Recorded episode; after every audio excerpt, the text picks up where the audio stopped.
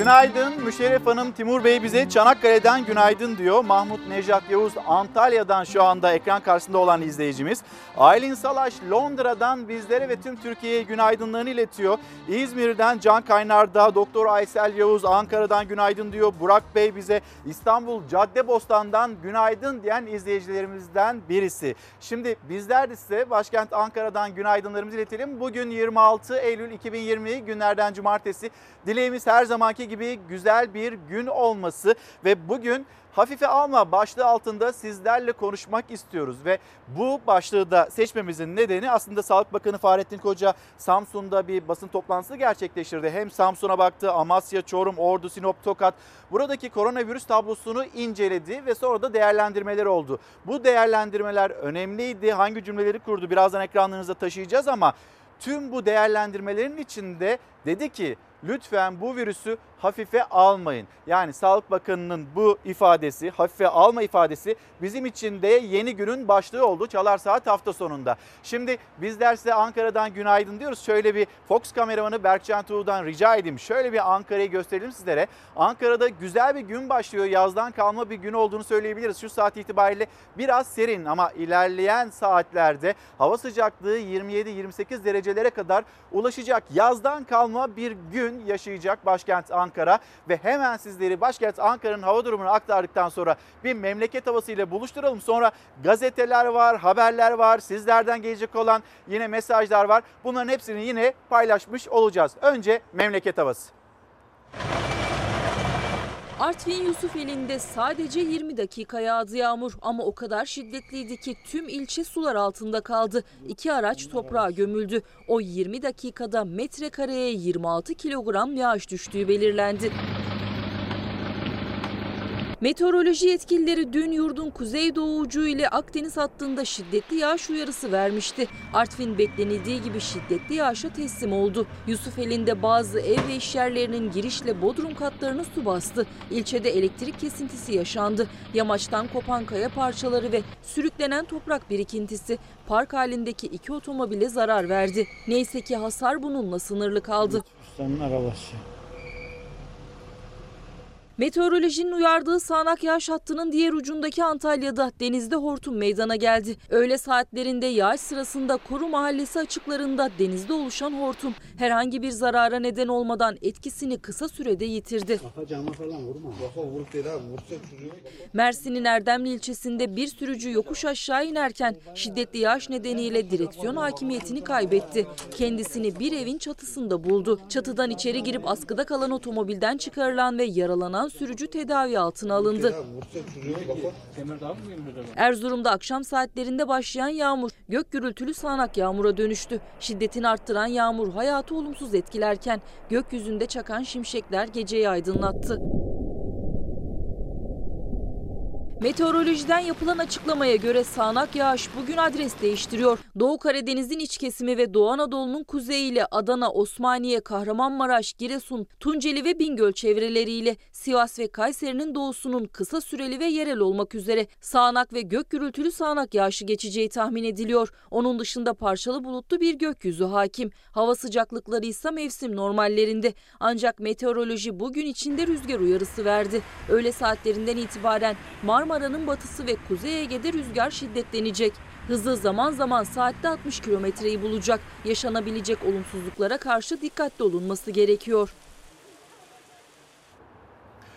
Uğur ve Ela'ya hemen bir günaydınlarımızı iletelim. Bugün anneleri Hediye Hanım'ın, Hediye Zahiroğlu'nun doğum günüymüş. Bugün hem Hediye Hanım'ın hem de bugün doğum günü kutlayan herkesin doğum günü kutlu olsun efendim. Şimdi Sağlık Bakanı Fahrettin Koca Samsun'da e, basın toplantısı gerçekleştirdi ve buradaki basın toplantısında aslında herkesin çok uzun süredir dikkat çektiği bir konu. Yani sonbahar aylarında yani bu aylarda bu ayın sonu Ekim'in başı ve ilerleyen dönemde e, biz bir yandan da gribi yaşayacağız. Grip virüsüyle karşı karşıya kalacağız. Hem COVID hem de e, grip virüsü yan yana geldiğinde tabii bundan da korumanın tek bir formülü var. Maske ve mesafe. Şimdi bu iki virüsün karışması ya da karıştırılması ciddi bir sıkıntıya neden olabilir. Hastanelerdeki yoğunluğu arttırabilir dedi. Sağlık Bakanı'nın dikkat çektiği konulardan bir tanesi buydu. Önümüzdeki 1-2 ay çok önemli. Buna yine vurgu yaptı. Aşı ile ilgili umut var cümleler kurdu. Onları da birazdan ekranlarınıza taşıyacağız. Okullar, okullar acaba şimdi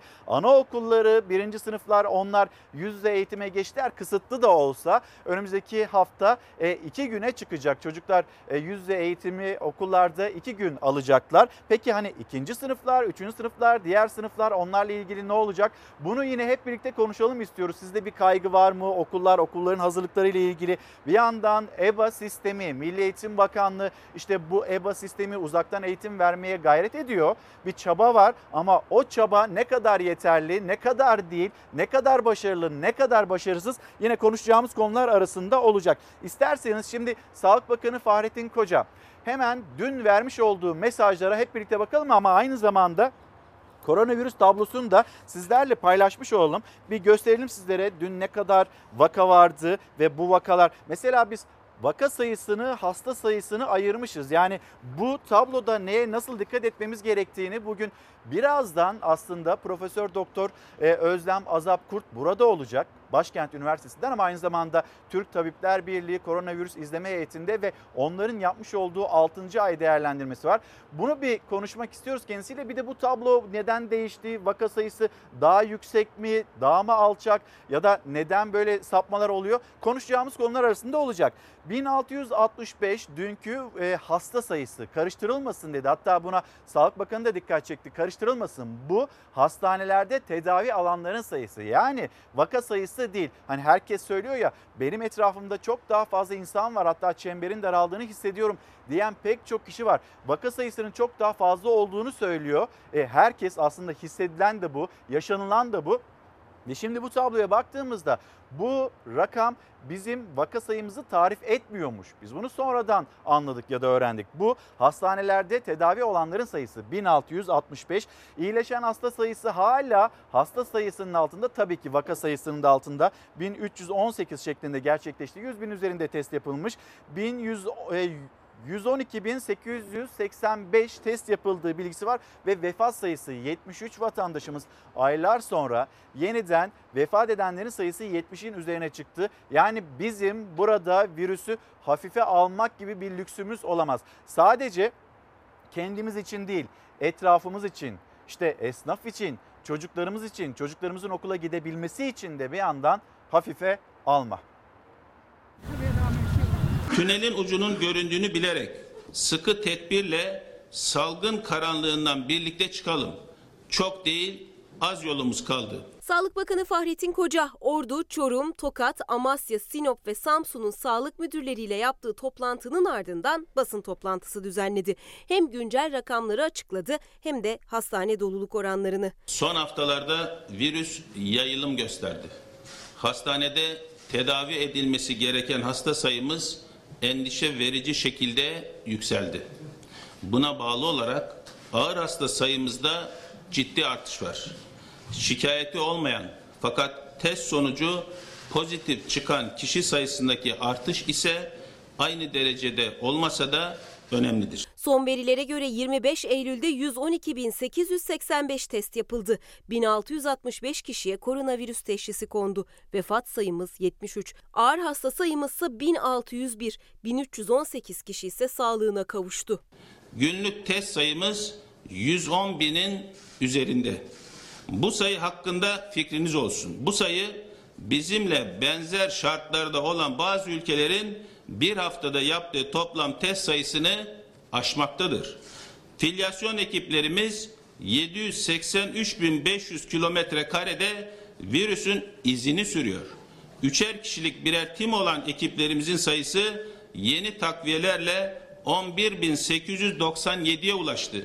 Uyguladığımız tedavinin isabeti ise yeni araştırmalarla da belgeleniyor. Sağlık Bakanı Koca değerlendirdikleri 6 ilde durumun iyiye gittiği müjdesini verdi. Bu 6 kentin başarısının değişmeye başlayan seyir için somut işaret olduğunu söyledi. Hastane doluluk oranlarını da açıkladı Sağlık Bakanı. Hastanelerde sıkıntı yok dedi. Türkiye genelinde şu an Yatak doluluk oranımız yüzde 51.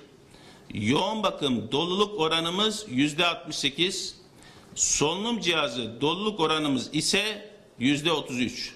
Yani bu anlamda bir sorun olmadığını çok rahat söyleyebilirim. Toplantı sonrasında gazetecilerin sorduğu ilk sorulardan biri okulların açılmasının etkisi oldu. Okulların açılmasıyla ilgili özellikle vaka sayısında gelen eğitim alan öğrenciler açısından söylüyorum.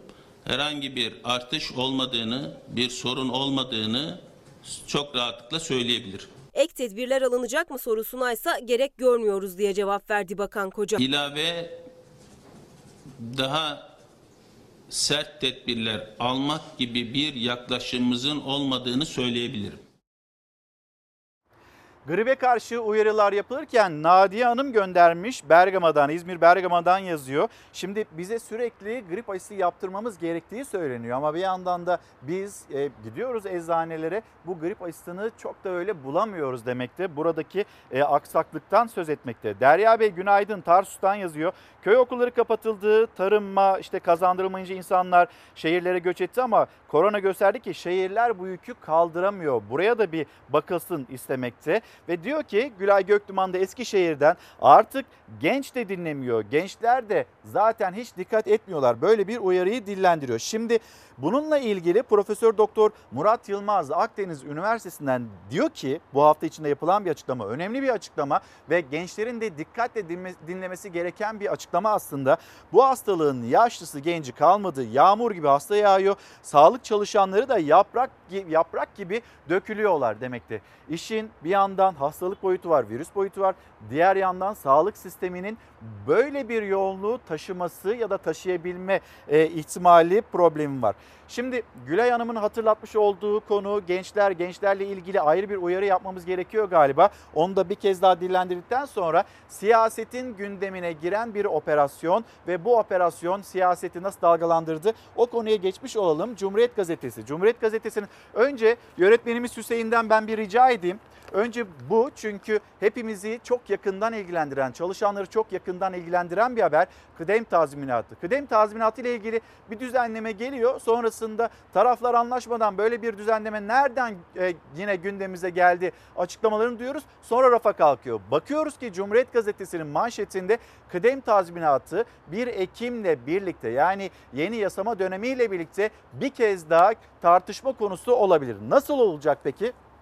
Kıdem tazminatı değişikliği esnek çalışmayla gelecek. Kıdem gaspı için yeni plan bu haberin manşeti ve başlığı. Hükümet tepkiler üzerine ertelediği kıdem tazminatı değişikliğini 1 Ekim'de meclisin açılmasıyla yeniden gündeme getirecek ve iktidar yeni sürüm istihdam paketi adını verdiği düzenlemeyle kıdem tazminatını doğrudan değiştirmek yerine esnek çalışma modellerini deneyecek. Bununla ilgili acaba sendikaların bir fikri, bir bilgisi alındı mı alınmadı mı? Kuşkusuz bugün en çok konuşulacak konulardan bir tanesi bu. Sendikalara da mikrofonlar uzatılacak.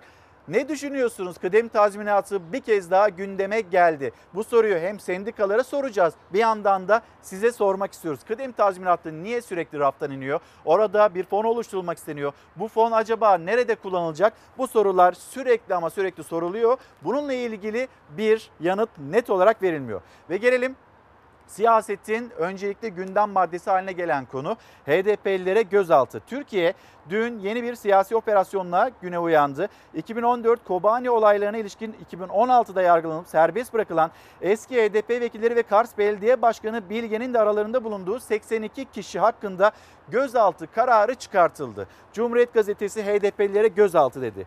Bir gün gazetesi muhalefetin dikkat ettiği, dikkat çektiği e, başlık şu aslında 6 yıllık dosyadan HDP operasyonu yani bu 6-8 Eylül Kobani olaylarının Aynel Arap ya da Kobani olaylarının üzerinden 6 yıl geçti. Nereden çıktı bu ikinci dalga operasyon? Muhalefet bunu soruyor ve sorguluyor. Ekonomik ve siyasi alanda sıkışan iktidar sorunların üstünü örtmek için muhalefeti hedef almayı sürdürüyor. 6 yıl önce yaşanmış bir olay için Ankara Başsavcısı 82 gözaltı kararı verdi. Aralarında HDP'li belediye başkanı, eski vekiller ve parti genel başkanının da olduğu onlarca kişi dün sabah gözaltına alındı. Saray menşeli olduğu anlaşılan operasyondan AKP'nin beklentisi çok fazla. İçeride ve dışarıda sıkışan AKP bir yandan ajandasındaki seçim takvimini işletirken diğer yandan da HDP'yi olası bir erken seçimde denklem dışına itmeye çalışıyor. Öte yandan HDP'yi hedefe oturtarak Cumhur İttifakı ve parti içerisinde baş gösteren ayrılıkları ortadan kaldırmayı hedefliyor. Gündem de kendi istediği mecrada seyrediyor. Bir gün gazetesinin manşeti bu konuyla ilgili böyle. Gelelim Sabah gazetesi. Sabah gazetesi 37 can için hesap vakti. Bu manşet ve başlıkla çıktı okurların karşısına. Kobani'deki olaylar bahane edilerek Türkiye'de sahnelenen bölücü ve kanlı kalkışmanın aktörleri adalet önünde denilmekte Sabah gazetesinde. Ve gelelim şimdi bu e, operasyona, Kobani operasyonuna, ikinci dalga Kobani operasyonuna.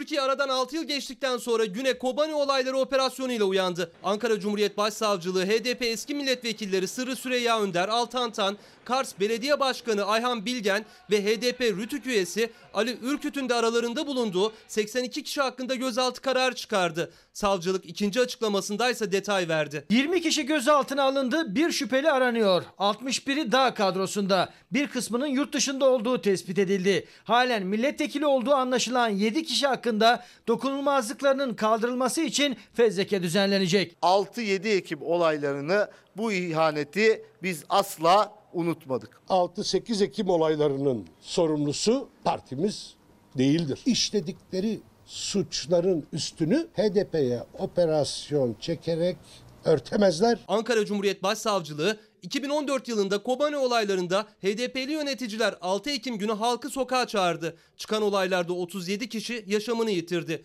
Kamu malına zarar verildi. Yağma yapıldı. Türk bayrağı yakıldı suçlamalarıyla Selahattin Demirtaş ve Figen Yüksekdağ'ın aynı dosyadan tutuklu olduğu soruşturmayı yeniden açtı. O dönem HDP MYK üyesi olanların eski milletvekillerinin kapısına günah ararken polis dayandı. İktidar Kobani eylemlerinin hakikatinin ortaya çıkarılmasını istemiyor. Ayhan Bilgen daha önce tutuklandı. 9 ay tutuklu kaldı. Serbest bırakıldı. Anayasa Mahkemesi hak ihlaline uğramıştır dedi. Yattığı 9 ay içinde tazminat verin buna dedi. 6-8 Ekim olayları üstünden 6 yıl geçti.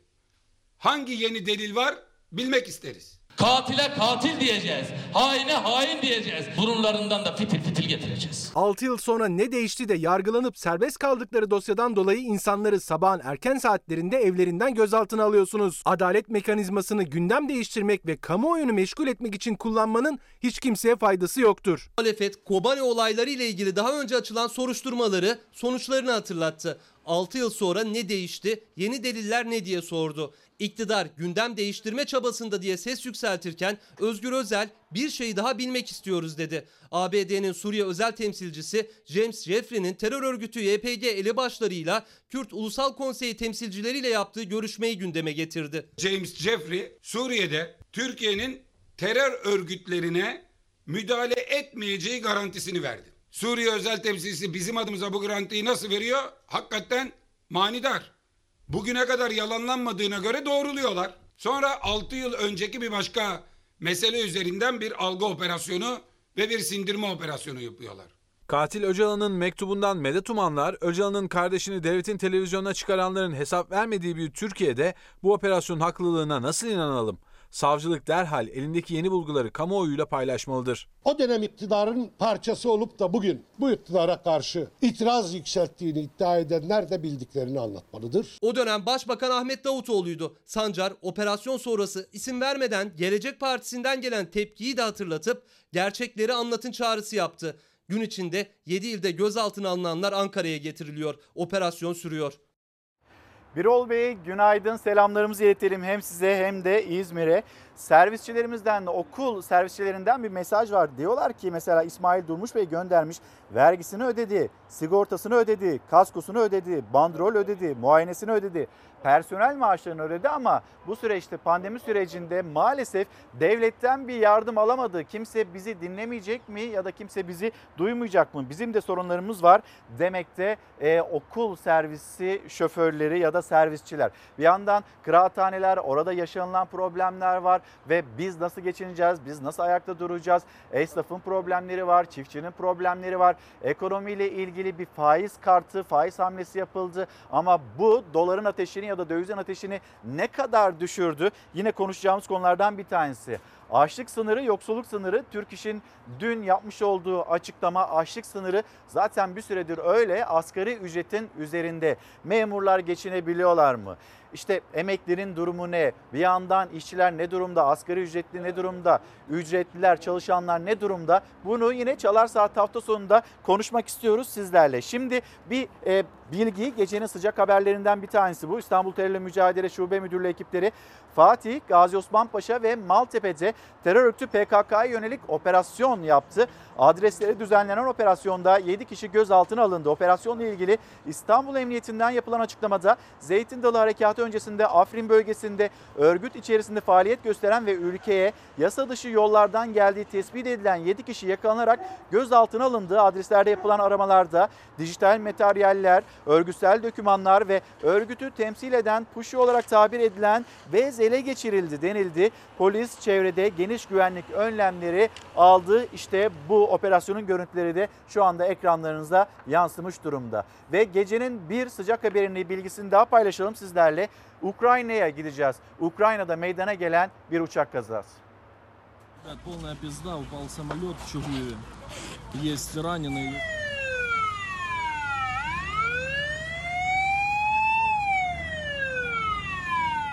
Ukrayna Hava Kuvvetleri'ne ait askeri nakliye uçağı düştü. Korkunç kazada 25 kişi yaşamını yitirdi.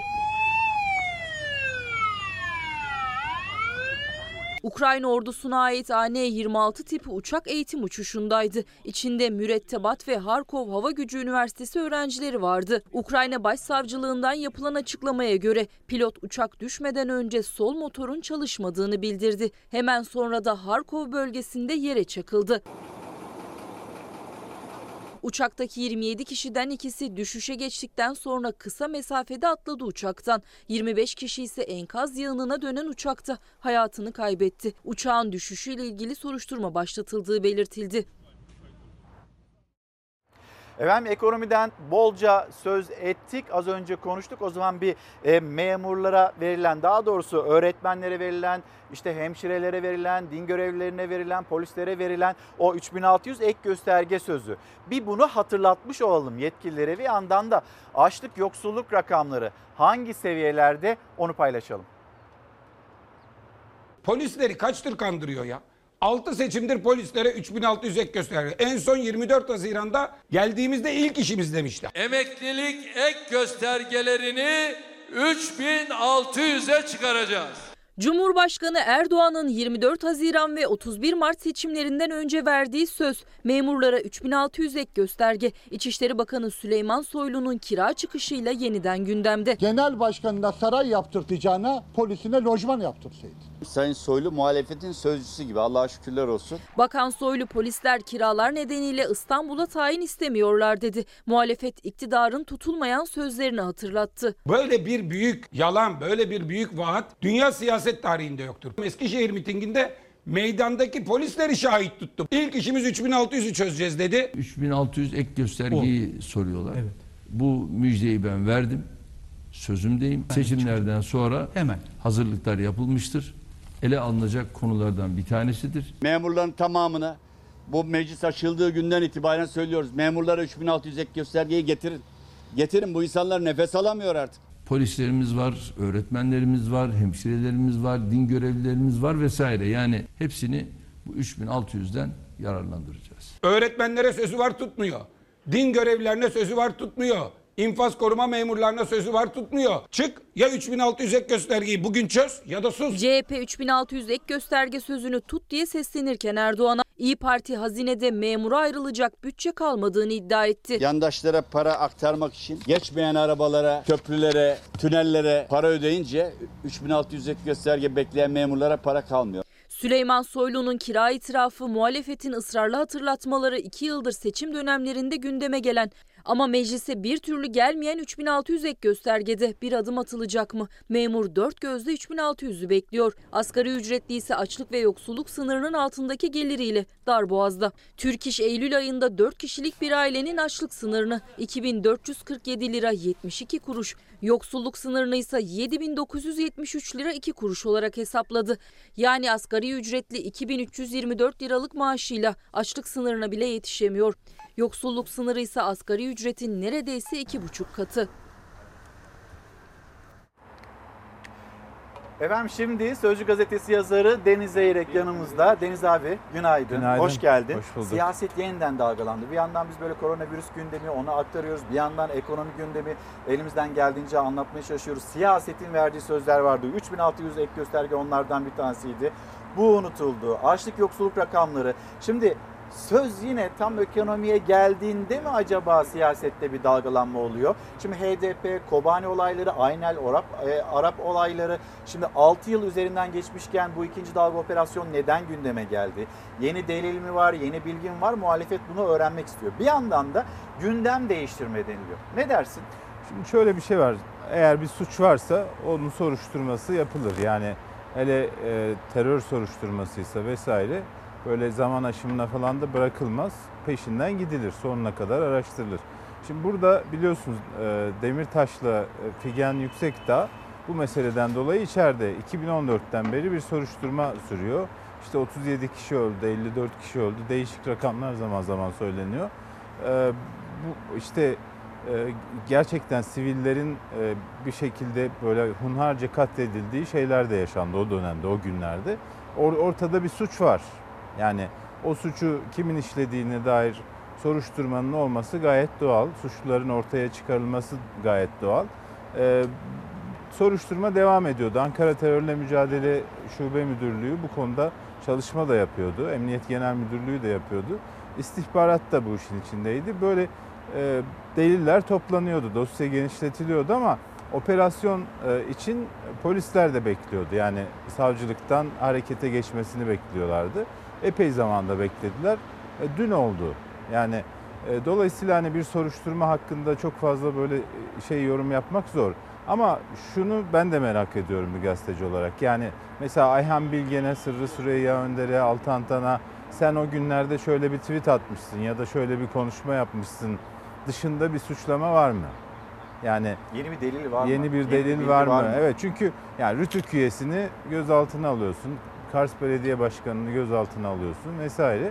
E, o, dolayısıyla hani somut şeyler olması lazım. E, haliyle muhalefet de böyle yaklaşıyor. Yani zamanlamasıyla ilgili bir takım sorular soruyor. Dün ben hem HDP kanadını biraz dinleme şansım oldu. Hem e, işte CHP'lilerle, muhalefetle vesaire hem de iktidar. Hükümet kanadından e, ilk açıklama Sanayi Bakanı'ndan geldi. Yani başka bir açıklama henüz duymadık. Ya o tesadüfen basın toplantısı var diye galiba ona Bir soru üzerine denk belki. geldi ve o, o konuştu ama e, hükümet elbette ki şunu söyleyecek yani bu bir yargı operasyonudur. Hem yürütmenin yargıda baskısı e, olmamalı diyorsunuz hem de yargı operasyonunu hükümete soruyorsunuz gibi bir tepki gösterilebilir. Ama siyaseten sonuçları e, nasıl olur? Tabii o hükümeti ilgilendiriyor, AK Parti'yi de ilgilendiriyor. Mesela ben gazeteci olarak yani 30 yıla yakın bir süredir Ankara'da siyaseti takip ediyorum. Bu tür şeyler her zaman sonuç siyasi sonuç doğurur. Yani zamanlaması da tartışılır. Mesela Mithat Sancar dün hemen şey dedi. Ee, Ankara Cumhuriyet Başsavcısı kendi düğününden sonra e, Cumhurbaşkanı'nı ziyarete gitti. Bir hafta sonra bu operasyon oldu gibi bir yorum yaptı. E, CHP'liler diyor ki Kemal e, Kılıçdaroğlu e, 9 Eylül konuşmasında Demirtaş'a işte e, içeride yattığın süre e, onur madalyası Ahim olarak karar da var. yakanda duracaktır diye destek atmış Kılıçdaroğlu. Onun sonrasına denk gelmesi diyor manidar. E, siyaset böyle bir şey yapıyor ama Sonuç itibariyle ben de gazeteci olarak manidar olarak şunu buluyorum. Bugün de gazetedeki köşemde onu yazdım. Yani bu operasyonun görseli olarak e, bu Kürt siyasi hareketinin en ılımlı isimlerini kullandılar. Yani kolunda polisle e, Sırrı Süreyya Önder'i, işte e, Kars Belediye Başkanı Ayhan Bilgen'i, ondan sonra Altan Tan'ı kullandılar. Bu hatırlar mısın bu FETÖ e, bir böyle bir operasyon yaptılar. İnsanları sıraya dizip ellerine kelepçe taktılar. Bir fotoğraf oldu böyle kuyrukta ve siyasi yansımaları AK Parti'nin gerçekten Kürt seçmen içinde çok büyük oy kullanmasına şey oy kaybetmesine neden oldu. Hem seninle hem de izleyicilerimizle Gazete Pencere'den. Gazete Pencere'nin manşeti çeyrek asır e, ve aynı kare şeklinde. Sen de ekrandan bakabilirsin aslında Deniz abi. Üzerinden 6 yıl geçtikten sonra Kobani eylemleri nedeniyle 82 isme gözaltı kararı çıktı. Gözaltı sırasında yaşananlar 26 yıl önce Depliler gözaltına alınırken yaşananları akla getirdi. İşte bakıyorsunuz bir yandan Orhan Doğan'ı hatırlatıyor. Dün de e, bu fotoğraf 26 yıl önceki fotoğraf ve şimdi çekilen bu fotoğraf. Gazete Yani çok enteresandır bu. Yani mesela ben hepsiyle e, gazeteci olarak konuşmuşluğum vardır. Yani hepsi e, PKK'ya mesafe koymayı tercih eden HDP'liler. Yani Ayhan Bilgen de öyle. Mesela Ayhan Bilgen'le biz bir röportaj yaptık. Partiye açıktan şunu dedi. Biz sırtımızı bir yere yaslama e, yaslayacak bir parti değiliz. Kendi partisinden hani Kandil'e sırtımızı dayadık diyenlere tepki göster göstermek için söyledi bunu. E aynısını Sırrı Süreyya Önder e, PKK ile çok ciddi eleştirileri var vesaire. E, Altantan'ı zaten biliyoruz. Yani muhafazakar camiadan geliyor. Ciddi eleştirileri vardı. Onlarla bu görseli vermek siyaseten yani AK Parti'ye AK Parti Kürt seçmenin oyunu nasıl kaybeder diye bana sorsalar işte bu kareleri ver- ver- vererek, verdirterek derim. Yani herhalde bugün AK Partililer bu karelere bakıp e, bir soruyordur yani. Ben mesela dün e, bu o işte e, Sanayi Bakanı o açıklamayı e, can yaparken canlı yayınlanıyordu. O sırada bir AK Parti'nin yanındaydım ben. O da şaşırdı yani. Ha bu operasyon nereden çıktı gibi bir refleksi oldu. Hani hani hep Şaşırdı. Şaşırdı hep ilişkilendirirler ya AK Parti'nin haberi vardır vesaire. Öyle olmuyor işte. Yani AK Parti'nin talimatıyla falan operasyon yapıldığı yok. Yargı e, kendi işini yapıyor ama yargı bunun siyasi sonuçlarını çok da düşünmüyor. Bu işte AK Parti'ye böyle bir dönemde şöyle fayda sağlar, şöyle zarar sa- getirir gibi bir şeyi olamaz herhalde yargının. Dolayısıyla da ben gazeteci olarak siyasi sonuçlarına da bakıyorum. Hem çok tartışılır hem AK Parti'nin Kürt seçmen içindeki e, oyunu etkiler. Çünkü şu anda Gelecek Partisi de Deva Partisi de yani hem Davutoğlu hem Babacan AK Parti'den ayrılmış ve Doğu ve Güneydoğu'da yapılanmaya gidiyor. Ve oradaki muhafazakar seçmenin ki tamamına yakın AK Parti'ye oy veriyor. e, Yeni bir adresi olarak karşımıza çıkmış iki partide. Bunların hepsini önümüzdeki dönemde gö- göreceğiz, konuşacağız. Deniz abi şimdi çok tartışılan bir e, karar daha var. O da işte e, Türk Öne ile ilgili, Müntezer Türk Öne ile ilgili. FETÖ ile bağlantılı olduğu gerekçesiyle tutukluydu Müntezer Türk Öne. Sonra tahliye oldu. Bahçeli'nin e, paylaşımını, sosyal medya paylaşımını hatırlarsın. 3 ay önce bir paylaşım, yeniden incelenmesi yönünde bir e, çağrısı e, ve sonrasında gelen bir tahliye kararı. Bir paylaşalım sizlerle, öyle bu konuyu da konuşalım. Bu hukuken mümkün değil. Osman Kavala'nın, Altan kardeşlerin, Nazlı Ilıcan ve daha pek çok sorunlu kişinin masum gösterilmeye çalışıldığı bir yerde şehit abisi Mümtazer Türkören'in davası tekraren ve titizlikle değerlendirilmelidir. Senin FETÖ'cün kötü, benim FETÖ'cüm iyi noktasına gelmiş Sayın Bahçeli. Talimatla yargının altına tescil damgası vuruyorsunuz. FETÖ-PDY davasında terör örgütüyle bağlantılı olduğu gerekçesiyle 10,5 yıl hapis cezasına çarptırılan ve tutuklu yargılanan eski Zaman Gazetesi yazarı Mümtazer Türköne Yargıtay'ın kararıyla tahliye edildi. MHP lideri Bahçeli'nin davası tekraren ve titizlikle değerlendirilmelidir mesajından tam 3 ay sonra. Ülkücü şehidimizin abisi olan ve geçmişte davamıza emek vermiş Mümtazer Türköne'nin gerçekten suçlu olup olmadığına karar verecek yegane merci Türk adaletidir. Dileğim bir haksızlık varsa bunun acilen düzeltilmesidir. Şehidimizin kardeşi içeridedir. Onun dışarı çıkması lazım. Neden içeridedir? FETÖ'den içeridedir. Küçük ortak hani istek yazar gibi sanatçıdan tahliye talebi yazmış saraya. Saray yargısı da bu tahliyeyi gerçekleştirdi. Trump ister tahliye, Merkel ister tahliye, Bahçeli ister tahliye. Ne adalet kaldı ne bağımsız adliye. Hekimler yargılansın, FETÖ'cüler tahliye edilsin. Devlete, adalete güven duyulmayan bir ekonomide sular durulmaz. Bahçeli istedi, serbest bırakıldı eleştirileri arasında Türköne'nin avukatının tahliye kararına ilişkin Halk TV'ye bağlandığı sırada yaptığı değerlendirme de dikkat çekti. Yeni infaz düzenlemesinden terör suçları hariç tutulduğu için zaten yararlanamıyordu. Yatma süresi de infazı karşılamıyor. Dolayısıyla Yargıtay cezayı bozmuş olmalı. Ama ben hala dosyaya ulaşamadım. Neden bir kişi bütün dosyalar eğer bir yerde ciddi bir hata varsa yeniden ele alınmıyor? Bahçeli Mayıs 2018'de de cezaevinde tutuklu bulunan Alaaddin Çakıcı'yı tedavi gördüğü hastanede ziyaret etmiş. Çakıcı bir yıl sonra hapis yattığı Sincan cezaevinden tahliye edilmişti. Çakıcı da Bahçeli'ye tahliye sonrası iadeyi ziyarette bulunmuştu. Bahçeli'nin talebiyle gelen tahliyeler elbette vicdanları yaralar, adalet duygusunu derinden sarsar ama inanın Türkiye'nin dışarıdan görüntüsü açısından ekonomimize de hiçbir katkısı yoktur. Muhalefet yine bir takım endişeler ortaya koyuyor. Adalet duygusunu zedeler. Yani önce atılmış olan bu e, tweet, sosyal medya paylaşımı sonrasında gelen tahliye. Bununla ilgili itirazlar ortaya koyuyorlar. Ne dersin abi? Şöyle bir şey var. Bunlardan bir tanesi yanlış. Yani ya Mümtazer Türköne'nin içeride tutulması yanlış ya Sayın Bahçeli'nin açıklamasından sonra serbest bırakılması yanlış. Yani onu e, adalet sistemini şey yapan, oluşturanların değerlendirip karar vermesi lazım. Ya ben artık Türkiye'de adaletsizliğin de bir göstergesi olarak sayıyorum bunu. Yani sosyal medya kampanyalarıyla kararlar değişiyor. İşte Bir siyasiler... sosyal medya adaletinden söz ediliyor. Evet evet yani bir siyasilerin açıklamalarıyla kararlar değişiyor. Yani mesela eğer Sayın Bahçeli o açıklamayı yapmasaydı ve Türköne cezaevinde kalmaya devam edecektiyse burada bir sorun var. Yani o açıklama sayesinde bırakıldıysa ciddi bir sorun var. Yani siyasilerin telkinleriyle yargı o zaman karar veriyor. Ya da sosyal medyada insanlar tepki gösteriyor, yargı ona göre karar veriyor. E bizim kanunlarımız var. Hukuk, biz hukuk devletiyiz. E kanunlarla birlikte anayasamız var. Bir de yargıçların vicdanı var. Yani baktığın zaman yüzde işte 80'i kanunlarsa, anayasaysa 20'si de hakimin vicdanıdır. O kadar esner, o kadar değişir.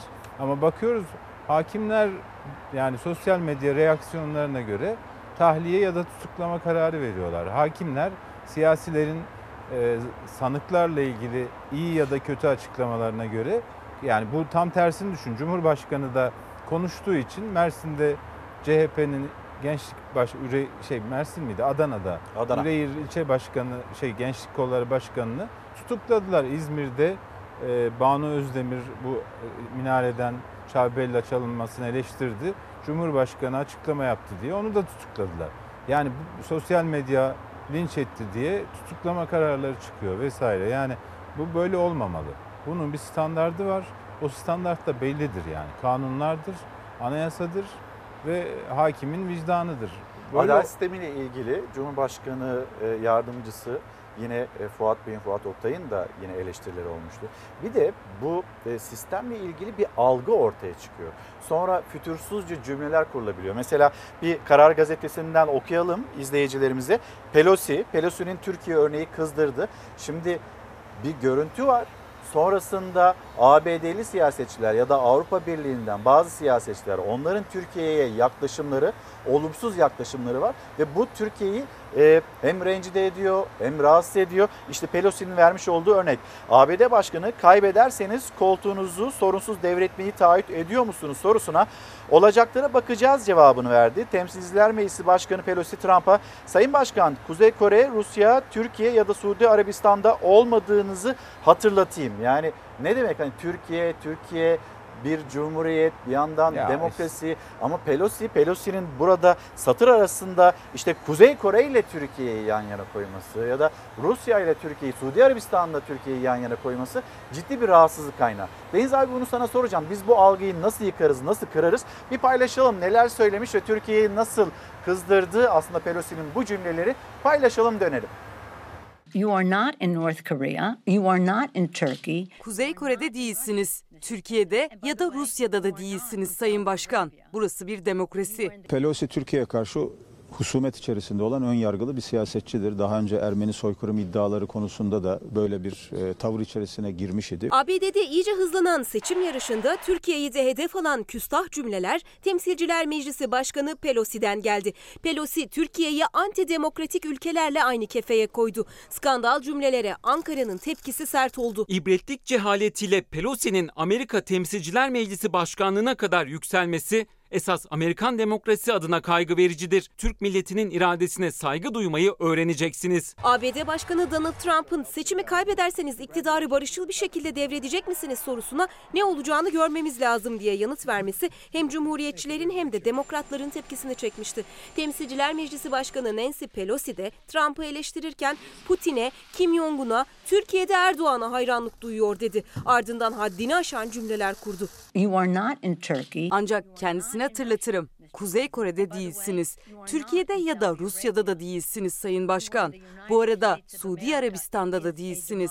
Amerika Birleşik Devletleri'ndesiniz. Burası bir demokrasi. Neden bir an için ettiğiniz başkanlık yeminine ve anayasaya bağlı kalmıyorsunuz? Skandal sözlere yanıt hem Dışişleri Bakanı Mevlüt Çavuşoğlu'ndan sosyal medya üzerinden hem de Cumhurbaşkanlığı Sözcüsü İbrahim Kalın'dan geldi. Amerikan siyasetinin kendi iç sorunlarını Türkiye üzerinden çözmeye çalışan siyasetçiler sadece beyhude bir çaba içerisindedirler. E, onlara tavsiyemiz e, tarihi doğru okumaları. Burada hadsiz bir algı var Evet. ve bu e, algıyı da yürütmeye çalışıyorlar. Çok yorum yapmaya gerek yok. Çok hadsiz bir açıklama. Şundan dolayı yani şimdi karşılaştırdığı bir potaya koyduğu ülkelere bak. Kuzey Kore, işte Rusya vesaire. Ha şunu deseydi anlardım. Yani Türkiye'de de yargıda sorunlar var vesaire falan deseydi anlardım ama getirip Türkiye'yi Kuzey Kore ile bir tutması da hadsizlik. Kusura bakmasın. Yani e, insanlar tweet atıyor diye tutuklanıyor. Bu bir eleştiri konusu olabilir. Yani demokrasi, Türkiye'nin demokrasisine dair eleştiri yapabilir Bunu ama Türkiye kendi içinde konuşuyor. Tabii biz de Buradaki konuşuyoruz. Biz dile getiriyoruz ama yani Türkiye kendi hadi içinde konuşuyor. oradan Kuzey Kore'ye gitmemiş. Ben gittim Kuzey Kore'ye nasıl bir yer olduğunu bildiğim için.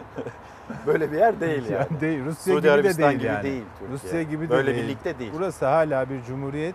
Demokrasimiz hala güçlü. Bütün zorluklarına rağmen basın özgürlüğü için direnen meslek e, mensupları var.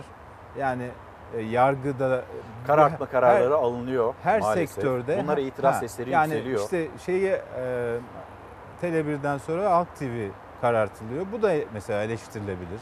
Yani gerçekten bunlar sert bir şekilde de eleştirilebilir ama e, ben hadsizlik olarak Türkiye'yi Kuzey Kore ile Suudi Arabistan'la Rusya ile bir göstermesini e, kastediyorum. Yani e, yanlış yanlış bence. Deniz abi şimdi iki karikatür paylaşacağım. Hem seninle hem de izleyicilerimizle. Türkiye Karikatürcüler Derneği Başkanı Metin Peker bizimle paylaştı. Yalnız Metin Peker de abone oldu buraya. Metin Peker bu arada çok Her ciddi hafta- bir katkısı var. Sağ olsun. Tanır mısınız Metin Peker'i? tanımaz olur muyum? Tanırsınız. Ben Şimdi de o derneğin üyesiyim bu arada. Siz de öyle Evet. mi? Çünkü ne oluyor? Yayınlarda, yayın sırasında sizde böyle karalamalarınız oluyor değil tabii mi? tabii. Eskizler Yönetimi devirmeyi planlıyorum. Başkanı, Öyle başkanı devirmeyi planlıyorum. Şimdi inanılmaz Çalar Saat hafta sonunda katkısı var. Ve burada da mesela İsmet Lokman'ın EBA ile ilgili yani bazen pek çok şey yazarsınız yazarsınız ama bir karikatür Cumhuriyet- kadar ifade edemezsiniz. Onu söyleyelim de Cumhuriyet Gazetesi'nde Ciddiyet diye bir sayfa yapıyorlar. Evet. Karikatürcüler Derneği yapıyor. Bütün Türkiye'deki karikatürcüler de oraya katkı sağlıyor. Ee, çok güzel şeyler oluyor, eserler oluyor. Ben Birazcık böyle bir e, pencerede açmaya çalışıyoruz. Şimdi eşitsizlik, eğitimdeki eşitsizliği anlatan bir karikatür. İsmet Lokman'a ait. İşte bir yandan uzaktan eğitimi gerçekleştirebilen çocuklarımız var. Diğer yandan işte erişemeyen, kitabını açmış, tıpkı laptop gibi açmış bir çocuğumuz. Burada ciddi bir problem var. Bunu nasıl çözeceğiz? Bunu hemen kısacık soracağım size. İkinci e, karikatürümüzü de paylaşalım. O da Murat Ergin'e ait sağlık sektörü. Yani doktorlar, doktorlarımız onların üstlenmiş olduğu, sırtlanmış olduğu inanılmaz bir yük var. Sırtlarında koskoca sağlık sektörünü taşıyorlar ama artık taşıyamayacak noktadalar. Yaprak gibi dökülüyoruz. Bu açıklamayı da bir kez daha hatırlatmış olayım. Ee, yine bir doktorumuzun sağlık sektörü, doktorlar yaprak gibi dökülüyor demekte. Bu iki başlık Şimdi birincisinde gerçekten bir e, fırsat eşitsizliği var. Ben mesela özellikle belediye başkanlarının başlattıkları kampanyaları köşeme taşıyorum. Geçen hafta e, Esenler Belediyesi ile Kadıköy Belediyesi'ni taşımıştım. Bugün de e, Beşiktaş Belediyesi'ni taşıdım. Belediyeler bu eşitsizliği gidermek için kampanyalar yapıyorlar. Buradan bizi izleyen herkese çağrı yapıyorum. Her evde bilgisayar yok, her evde internet yok. Mümkünse bu tür kampanyaları bulup desteklesinler. Çünkü çok büyük adaletsizlik var. Yani bazı evlerde 3 tane bilgisayar olabilir. Cep telefonları ama olabilir. bazı evler var. Bazı Kırık evlerde- bir telefon ve Evet. kardeş orada onu, okumaya çalışıyor. televizyon yok. Evet. Mesela Beşiktaş'ın kampanyasında askıda cihaz demişler. Askıda tablet ya da bilgisayar değil. Askıda cihaz çünkü televizyon da topluyorlar. Çünkü bazı evlerde yani EBA yayınlarını izleyecek televizyon dahi yok. Onun için e, herkes e, bu kampanyalara destek olsun. Fırsat eşitliği yani bu kötü bir dönem, salgın dönemi. Fırsat eşitliğini sağlamak hepimizin boynunun Ne kadar borcu. ciddi eksiklerimiz olduğunu da biz bu dönemde görüyoruz. tabii. Deniz Ee, abi heh, Şeyi de söyleyeyim. Bugün mesela Sözcü'nün birinci sayfasında yine var. Sağlık sektörü sadece bu yükle uğraşmıyor bir de psikopatlarla uğraşıyor. Evet. Yani daha geçen Urfa'da doktorların Ankara'da, kurduğu... Keçiören'de. Ha Keçiören'de. Yani kapıya dayandılar. Ya o kapı açılsaydı. Tabii. E Şimdi bir tane bugün de Sözcü gazetesinde görebilirsin. E, sağlıkçılara yine saldırı oldu. Ya inanılmaz bir şey yani. Adamlar zaten nefes alacak halleri kalmamış. O kıyafetlerin içinde ter kan içinde kalıyorlar. Bir de bu psikopatlarla uğraşıyorlar. Ya devlet, hükümet bence bu sağlıkçılara yönelik saldırılar konusunda tavizsiz olsun. Geçen mesela Keçiören'dekileri tutukladılar. Evet. Hiç böyle taviz vermesinler bence. Yani o emeğini ancak böyle saygımızı gösterebiliriz yani. Maalesef ancak böyle gösterebiliyoruz. Hakkınız ödenmez derken haklarının da ödenmediğini. Tabii para e, yani bir de mesela şeyi gördün değil onları mi? da bir kez daha hatırlatalım. Diyanet şeyde e, hastanelerde doktorlara yüzde on beş, yüzde otuz zam, Diyanet görevlilerine yüzde yüz zam yani. Bu da Onu, onu da birazdan reklamlara gideceğiz. Reklamların dönüşünde onu da paylaşacağız. Çünkü Özlem Az- Azap Kurt Hoca geldi. Onunla konuşmak istiyoruz. Yani bir fırtına yaklaşıyor bize deniliyor. Bir yandan Sağlık Bakanı'nın uyarıları var.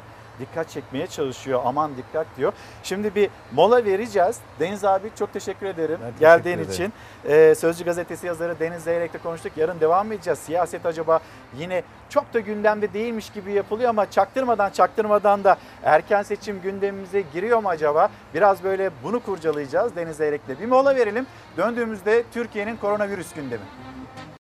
Bizim sorunumuz ne olacak böyle onlar da taksalar ya maske. Hiç bu hastalık gitmiyor. Ben bakıp kaç tane takıyorum böyle. Üç tane maske takıyorum. Ya onlar hastalığı yayıyor böyle bizim canımız yok mu? Yok mu bizim canımız? Bizim sorunumuz ne olacak böyle onlar da taksalar ya maske. Hiç bu hastalık gitmiyor. Bu isyanı, bu haklı tepkiyi duymamız gerekiyor. Bu süreç o kadar zorlu geçti ki 65 yaş ve üstü onlar evden dışarıya çıkamadılar ve hala il bazında e, bazı kısıtlamalarla, ulaşım kısıtlamalarıyla karşı karşıya kalmak durumunda da oluyorlar. İşte ağlayarak durumunu anlatan bir büyüğümüz diyor ki ya ne var bunda? Maskenizi takacaksınız, dikkat edeceksiniz ve hep birlikte biz bunu aşacağız. Ama maalesef söylediği gibi olmuyor. Şimdi misafirimiz var. Başkent Üniversitesi Enfeksiyon Hastalıkları Bölümü Türk Tabipler Birliği Koronavirüs İzleme Heyetinden e, Profesör Doktor Özlem Kurt Azap. Hocam günaydın. Günaydın, Hoş geldiniz. E, isterseniz buradan başlayalım. Yani büyüklerimiz, büyüklerimizin gözyaşları yapmayın artık, yeter, dikkat edin itirazları. Bir yandan hani hekimler, sağlık çalışanları bunları dillendiriyor. Bir yandan büyüklerimiz söylüyor. Ama sokağa baktığımızda buradaki dikkati özeni maalesef çok fazla göremiyoruz. Evet. Burada tabii eşitsiz bir durum var. Yani herkes 65 yaş altındaki herkes istediği şekilde hareket ederken neredeyse 65 yaş üstüne bir kısıtlama gelmesi gerçekten kabul edilemez bir durum. Çünkü Mart'tan sonra çok uzunca bir süre e, evden dışarı çıkamayacak kadar ciddi bir kısıtlamaya zaten maruz kaldılar. Elbette ki biz 65 yaş üstü büyüklerimizi, kronik hastalığı olanları korumalıyız salgından. Ama bu sadece onlara getirilen kısıtlamalarla olabilecek bir şey değil. Bu toplumun genelinde alınacak önlemlerin içine elbette 65 yaş üstü büyüklerimizi de dahil ederek mümkün olabilir. Bir de Türkiye'deki e, aile hayatımızda, aile büyüklüklerini düşündüğümüzde birçok aile büyükleriyle birlikte yaşıyor. Yani 65 yaş üstünü dışarı çıkarmayı engelliyoruz evet ama o eve çalışmak için girip çıkan başka aile bireyleri oluyor ve küçük mekanlarda zaten aslında tam olarak da bir korunma sağlanamamış oluyor. Sonuçta tüm toplum için alınacak önlemler 65 yaşla birlikte alınmalı. 65 yaş için artık bu hani negatif e, ayrımcılığa bir son verilmeli gerçekten. Bir de genci yaşlısı kalmadı değil mi hocam? Çünkü Tabii. mesela e, Profesör Doktor Murat Yılmaz Akdeniz Üniversitesi'nden bu hastalığın yaşlısı genci kalmadı. Yağmur gibi hasta yağıyor. Sağlık çalışanları yaprak gibi dökülüyor. Böyle bir açıklamada bulundu. Ne dersiniz? Yani sizin hastanenize baktığınızda ya da Türk Tabipler Birliği 6. ay değerlendirmesi yaptı. Siz de e, oradaki o heyetteki e, isimlerden birisiniz. Yani ne durumda mesela Türkiye şu anda? Sağlıkçılardan başlarsak e, iki gün önceki sayıları söyleyebilirim. 38'i hekim, e, 91 sağlık çalışanımızı kaybettik. Bu sayılar maalesef her geçen gün artıyor. Hastalanan sağlıkçıların sayısını Sayın e, Sağlık Bakanı Eylül ayında 30 bine yakın bir sayı olarak açıkladı. Bu sayı da her geçen gün artıyor. Sağlıkçıların çok yorulduğu ve e, sadece hastalanarak da değil, hastalananlarla birlikte hastalanmayanların da gerçekten ciddi bir yorgunluk ve tükenme yaşadığını biliyoruz. Tabii toplumun genelinde de e, 8 binlere yaklaşan bir maalesef kaybımız var toplum genelinde. Ve bu e, oranlara baktığımızda e, Mayıs ayında, Haziran ayında %90'ların üzerinde yaşlı kişiler kaybedilirken artık e, olguların yaygın olgu sayısının artmasıyla birlikte genç ölümler de olmaya başladı ve oransal olarak gen, genç ölümleri görmeye başladık biz tablo içerisinde. Yani sonuçta elbette genci, yaşlıyı etkiliyor. Farklı oranlarda farklı şekilde etkiliyor. Ama önlemler tüm topluma yaygın bir şekilde alınmalı. Peki hocam mesela Nisan ayında, Mayıs ayında maalesef konuştuğumuz şey çok trajik bir şey. Genç ölümler. O aylarda nasıldı ve Ağustos ve sonrasında nasıl oransal olarak karşımıza çıkıyor? E, Mayıs-Haziran aylarında %90'ın üzerindeydi. Ölümlerin içinde 65 yaş üzün- 65 yaşın üzerinde olanların oranı %90'ların üzerindeydi. Şimdi %80'lerde, 70'lerin e, 78-79-80'lerde. Bunun nedeni elbette hastalığın daha yaygın görülmeye başlanmasıyla birlikte mesela ne diyoruz? Genç insanlarda %1'in altında ölümcül. Ama bu hani %1 ise binde 10, 10 binde 100 diye ilerliyor. Bunların hepsi salgın yönetiminin iyi yapılıp yapılmamasıyla ilgili. Yani salgın iyi yönetilebilir ve bulaşma azaltılabilirse olgu sayıları azalacak ve olgu sayıları azaldığı zaman da bu bizim görmek istemediğimiz komplikasyonlar, kötü sonuçlar ve ölüm de azalacak. Böyle bakmak lazım. Yani bunu azaltmanın yolu salgını kontrol altına almak. Ama salgını kontrol altına almak sadece 65 yaş üzerini dışarı çıkmasını, toplu taşıma binmesini kısıtlamakla değil, o toplu taşıma aracını kullananların tamamı için kurallara uygun bir düzenleme getirerek mümkün olabilir. Bu mesai saatlerinin düzenlenmesi olabilir, otobüslerin içindeki, metroların içindeki düzen olabilir. Mesela şöyle bir örnek verebilirim. 1 Haziran'da Sağlık Bakanlığı'nın ilk e, normalleşme diye tanımladığımız ilk yeniden açılma döneminde bir takım kurallar vardı toplu taşımlar taşıma araçları için. İşte 3 kişilik yere 2 kişi oturabilir, 2 kişilik yere 1 kişi oturabilir gibi. Ağustos ayında güncellenen, 14 Ağustos- Ağustos'ta güncellenen de şöyle bir şey değişti. Ee, şöyle bir öneri getirildi değiştirilerek. Koltuk sayısı kadar yolcu alınabilir, ayakta alınmayacak diye.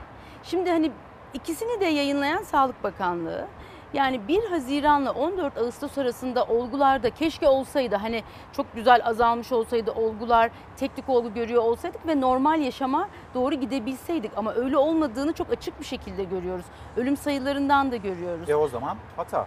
Yani şu anda sadece koltuk sayısı kadar kişi alın şu demek. Hani maskesini tak, takacak ve yan yana oturacak. Bu değil bizim istediğimiz. Hani maskenin buradaki geçişi engellemesi mümkün değil. Zaten toplumda çok da e, belki dışarıdan bakıldığında çok anlaşılmayan olgu artışlarının nedenleri işte bu bizim toplu taşıma araçlarında, çalışma alanlarında kurallara uyamıyor olmamız. En kritik hata şu muydu hocam?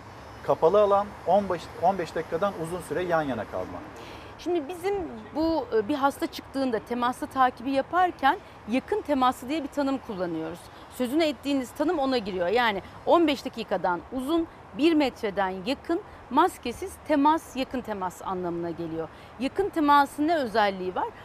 Bir hastayla yakın temas eden kişilerin 14 gün boyunca karantina altında kalması gerekiyor. O nedenle yakın temas kısmı önemli. Mesela kimler yakın temaslı kabul edilir? Bir bu e, saydığımız kriterlere uyanlar bir de aynı evde yaşayanlar mesela. Aynı evde yaşayan diyelim çocuk da çıktı anne baba onun yakın temaslısıdır ve 14 gün evden çıkmaması gerekir örneğin. Yani temas kısmı önemli ama bir de bizim tüm hayatımızı yön, yönetmemiz gerekiyor. Salgını kontrol altına alabilmek için hayatın tüm alanlarında bu bulaşma hızını azaltmaya çalışmamız gerekiyor. İş yerlerinde, toplu taşıma araçlarında, bir araya gelinen alanlarda. Mesela e, kamu için bir e, gevşek çalışma diyelim e, getirildi ama özel sektör yani kamu için hocam getirildi ama e, bakıyoruz bütün devlet dairelerinde bu uygulanmıyor. Buna uyan var, uymayan Uymayan var. var. Ne bileyim işte Vakıflar Genel Müdürlüğü'nden e, gelen mesajlar var. Bizim binamızda e, virüs var, yaygınlaştı ama bununla ilgili esnek çalışmaya biz geçmedik diyenler var. Orada da hani böyle müdürlerin inisiyatifine bırakılmış bir durum var. Özel sektöre gelmeden henüz ka- Kamuda kamuda, da, da- biz bunu halledememişiz. Doğru. İşte bizim e, yaptıklarımız, önerdiklerimiz birbiriyle uyumlu olmalı. Yani eğer bir e, hani merkezi otorite bunu öneriyorsa bunun yapıldığını da bu durumda denetlenmeli, denetlemeli. Yani esnek çalışma oluyor mu olmuyor mu kamuda? Peki kamuda diyelim ki oluyor. Özel sektörde bunu yapmadan mümkün değil salgını yönetebilmek. Buradaki mesele de e, Türkiye bazında ya daha doğrusu Türkiye çapında önlemlerin tek bir şekilde şekillendirilmesi de mümkün olmayabilir. İl il e, farklı öneriler de getirilebilir. Hani hep konuşuluyor Sağlık Bakanlığı'nın haftalık durum raporlarında ülkenin batısı ile doğusu arasında çok ciddi bir fark var. E, hastalığın görülme sıklığı açısından. Her iki taraf için aynı önlemler alınmayabilir. A ili için farklı önlem, B ili için farklı önlem alınabilir. Hatta bizim 6. ay raporumuzda da verilerle gösterilmiş durumda bu. Siz HES nerenin mesela önlem altına alınmasını istiyorsunuz? Şu anda mesela Ankara içinde yaşadığımız bir yer olarak çok zor durumda Ankara. Yani gerçekten olgular çok arttı. Birçok yeni hastane, yeni bina e, kullanıma sokulmasına rağmen halen halen hastalarla ilgili hastaları e, yatırmak ve gerekiyorsa işte e, sağlık hizmeti sunmak için sıkıntı yaşıyoruz. Planlamak zaman alıyor. Test sonuçlarını elde etmek zaman alıyor. Yani salgın en başından beri söylediğimiz olgu sayılarını e, sınırlamaya çalışmamızın nedeni daha doğrusu hastalığın bulaşma hızını yavaşlatmaya çalışmamızın nedeni sağlık sisteminin kapasitesini aşmayacak kadar hastayla uğraşabilmek, onlara hizmet Şu anda verebilmek. Ankara'da o kapasite sınırda, aşımına çok yakın sınırda. mıyız? Çok sınırda evet. Ankara o illerden bir tanesi. Başka? Ee, aslında mesela Gaziantep'te vardı orası epey toparlamış durumda. Batman, Diyarbakır oldukça sıkıntılıydı. Onlar herhalde daha iyi bir e, yoldalar. Tabii burada yine aynı noktaya geliyoruz. Biz bunları mesela bir Türkiye haritasında tıklayarak e, Diyarbakır'daki durum ne şimdi, Antep'teki durum ne şimdi, Ankara'daki durum ne şimdi gibi göremiyoruz. Sağlık Bakanlığı'nın biraz da işte birkaç hafta geçtikten sonra çıkan durum raporlarından, haftalık durum raporlarından anlamaya çalışıyoruz anlık olarak şimdi birçok hani interaktif harita var biliyorsunuz dünyada. E, bunun benzerini henüz biz e, vaka sayıları ya da işte hasta sayıları açısından yapamamış durumdayız Türkiye'de. Ne var elimizde? HES var. Yani HES'ten bakabiliriz. HES'ten baktığımız zaman da aslında bize bazı verileri HES e, sınırlı haliyle sunabiliyor. Neyi sunuyor? 6. ay raporumuzda da var. Bu görsel olarak da konmuş durumda. E, bir ilin de ya da bir ilçenin de her e, kesimi aynı şekilde etkilenmemiş durumda bu salgından. Yani sosyoekonomik olarak daha e, zorda yaşayanlar daha çok etkileniyorlar. Olgu sayıları açısından da sağlık hizmetine ulaşım açısından da. Mesela bir ilçede Yani e, zengin hastalığı değil de dar gelirli hastalığı mı o haline geldi? e, yani öyle demek zor. Virüs herkesi hastalandırıyor ama e, hastalandıktan sonraki hastalanma sıklığı ve hastalandıktan sonraki süreç iki kesim için aynı değil maalesef. Evet. Bunu HES haritalarından görmek mümkün. HES'in bir İstanbul'daki ilçesini açın örneğin. Yani böyle bıçakla kesilmiş gibi ya da kalemle çizilmiş gibi bir hat var. Olgu sıklığı açısından. Oradan zaten anlıyorsunuz bu durumu. Demek ki o daha sık görülen yere özgü bir takım düzenlemeler yapmak gerekiyor. Demek ki diye Hocam, düşünmek lazım. Şimdi Sağlık Bakanı dün yapmış olduğu açıklamalar var. Onları da izleyicilerimizle paylaşmak istiyoruz. İlave ve daha sert tedbirler gündemde değil dedi. Türkiye geneli için ama bölgesel olarak biz bunu değerlendirme e, durumunda kalabiliriz dedi. Bir de şimdi karşımızda artık iki virüs var. Bir tanesi koronavirüs, diğeri grip virüsü. Önümüzdeki aylarda, önümüzdeki 1-2 ayın ne kadar kritik olduğunu da anlattı. Bununla ilgili vermiş olduğu mesajları bir aktaralım izleyicilerimize. Sonra salgın acaba yönetilebiliyor mu, iyi yönetilebiliyor mu? Buradan devam edelim. Sebebi grip olan bazı şikayetlerle siz COVID-19 hastası olduğunuzu düşünebilirsiniz. Grip bildiğiniz gibi ateş, kas ve eklem ağrıları, halsizlik, baş ağrısı, kuru öksürük gibi belirtilerle ortaya çıkan mevsimsel bir hastalıktır. Aynı şikayetler COVID-19 hastalarında da karşımıza çıkmaktadır. Bu şikayetlerin yaygın görülmesi durumunda COVID-19 şüphelisi görünümü veren hastalarımız da artacak. Asıl düşmanımız olan salgınla mücadele ayrılan zamansa azalacak. Özetle karşımızda artık iki virüs var. Elimizde ikisini de yenecek üç tedbir bulunuyor. Temizlik, maske, mesafe. Sağlık Bakanı Fahrettin Koca yaklaşan kış aylarına ve beraberinde yaşanacak grip vakalarına dikkat çekti. Riskin ikiye katlanacağının altını çizdi. Tedbir vurgusu yaptı. Koronavirüse karşı aldığımız tedbirleri ihmalsiz uygularsak influenza adlı virüsün yol açtığı gripten de korunmuş oluruz. İki virüsle aynı anda mücadele etmek zorunda kalmayız. Bu önemlidir. Koronavirüs ve gripte belirtiler benzerlik gösteriyor. Sağlık Bakanı Fahrettin Koca rakamlar kontrol altında dese de yaklaşan kış ayları ve buna bağlı yaşanacak hastalıklar korkutuyor. Koca iki hastalıkla aynı anda mücadele etmemek, riski arttırmamak için tedbirler şart diyor. Kanuni Sultan Süleyman'a ait meşhur bir söz var. Cihanda bir nefeslik sıhhat gibi saadet yoktur. Bir nefeslik sıhhatin ne anlama geldiğini entübe edilen hastalarımızla müşahede ettik. Amerika Birleşik Devletleri merkezli bir firmanın ürettiği yeni tip koronavirüs aşısının ise klinik deneylerde virüse karşı güçlü bağışıklık oluşturduğu gözlendiği bildirildi. Griple birlikte vaka sayıları artar mı sorusu korkuturken Sağlık Bakanı Koca Türkiye'de de devam eden aşı çalışmaları ile ilgili umut veren bir açıklama yaptı. Aşı ile ilgili haberler dünyanın eline tutuşturulmuş bir teselli değildir. Gerçektir. Fakat önümüzde daha birçok ay var. Belki de daha birçok ay söz konusu. ABD'nin Ankara Büyükelçisi David Satterfield, Türkiye'deki devlet hastanelerinin ABD ve diğer ülkelerdeki ilaç şirketlerinin 2.3 milyar dolar borcu olduğunu ve bu borcun ödenmemesi halinde şirketlerin Türkiye'den çıkabileceğini söyledi. Bu konuda bir açıklamanız olacak mı? Teşekkür ederim. Sayın Büyükelçinin bu şekildeki açıklaması son derece talihsiz olmuştur. Ve koronavirüsle mücadelede en önde yer alan sağlık çalışanlarının maruz kaldığı şiddet. Şiddet maruz kalana fiziken zarar verir ama failini ruhen küçültür. İnancıma göre bu toplum sağlık çalışanına şiddet göstereni dışlar. Toplumun dışlaması ise hapis kadar ciddi cezadır. Bakan Koca yapımı süren hastanelerin bitimiyle birlikte sağlık çalışanı ataması yapılacağının da müjdesini verdi. Bu çok uzak değil. Yani önümüzdeki haftalar e, hem sayı hem hangi e, alanlarda bu alımın yapılacağını e, zaten söylemiş olacağız ve ilan etmiş olacağız. Ya Hocam şimdi Sağlık Bakanı Fahrettin Koca diyor ki Türkiye genelinde 3-4 il dışında vaka sayılarında önemli bir düşüş olduğunu ifade edeyim. Ama tüm bu açıklamalarına ek olarak da bir yandan koronavirüsü hatırlatıyor, grip aylarını hatırlatıyor ve herkese çağrısı virüsü hafife almayın. Şimdi bu çağrı yapılırken bu virüsle mücadeleyi yönetenler onlar işi sıkı tutuyorlar mı? Süreç nasıl yönetiliyor sizce? Burada bizim e, duyduğumuz sıkıntı şu, daha çok bireysel önlemlere bırakılmış gibi görünüyor salgın yönetimi. Yani kişilerin mesafeyi koruyup maske takıp el temizliğine uyduğu zaman salgının engellenebileceği algısı oluştu diye düşünüyorum. Oysa salgın merkezi düzeyde yönetilmeden sadece bireysel önlemlerle kontrol altına alınamaz.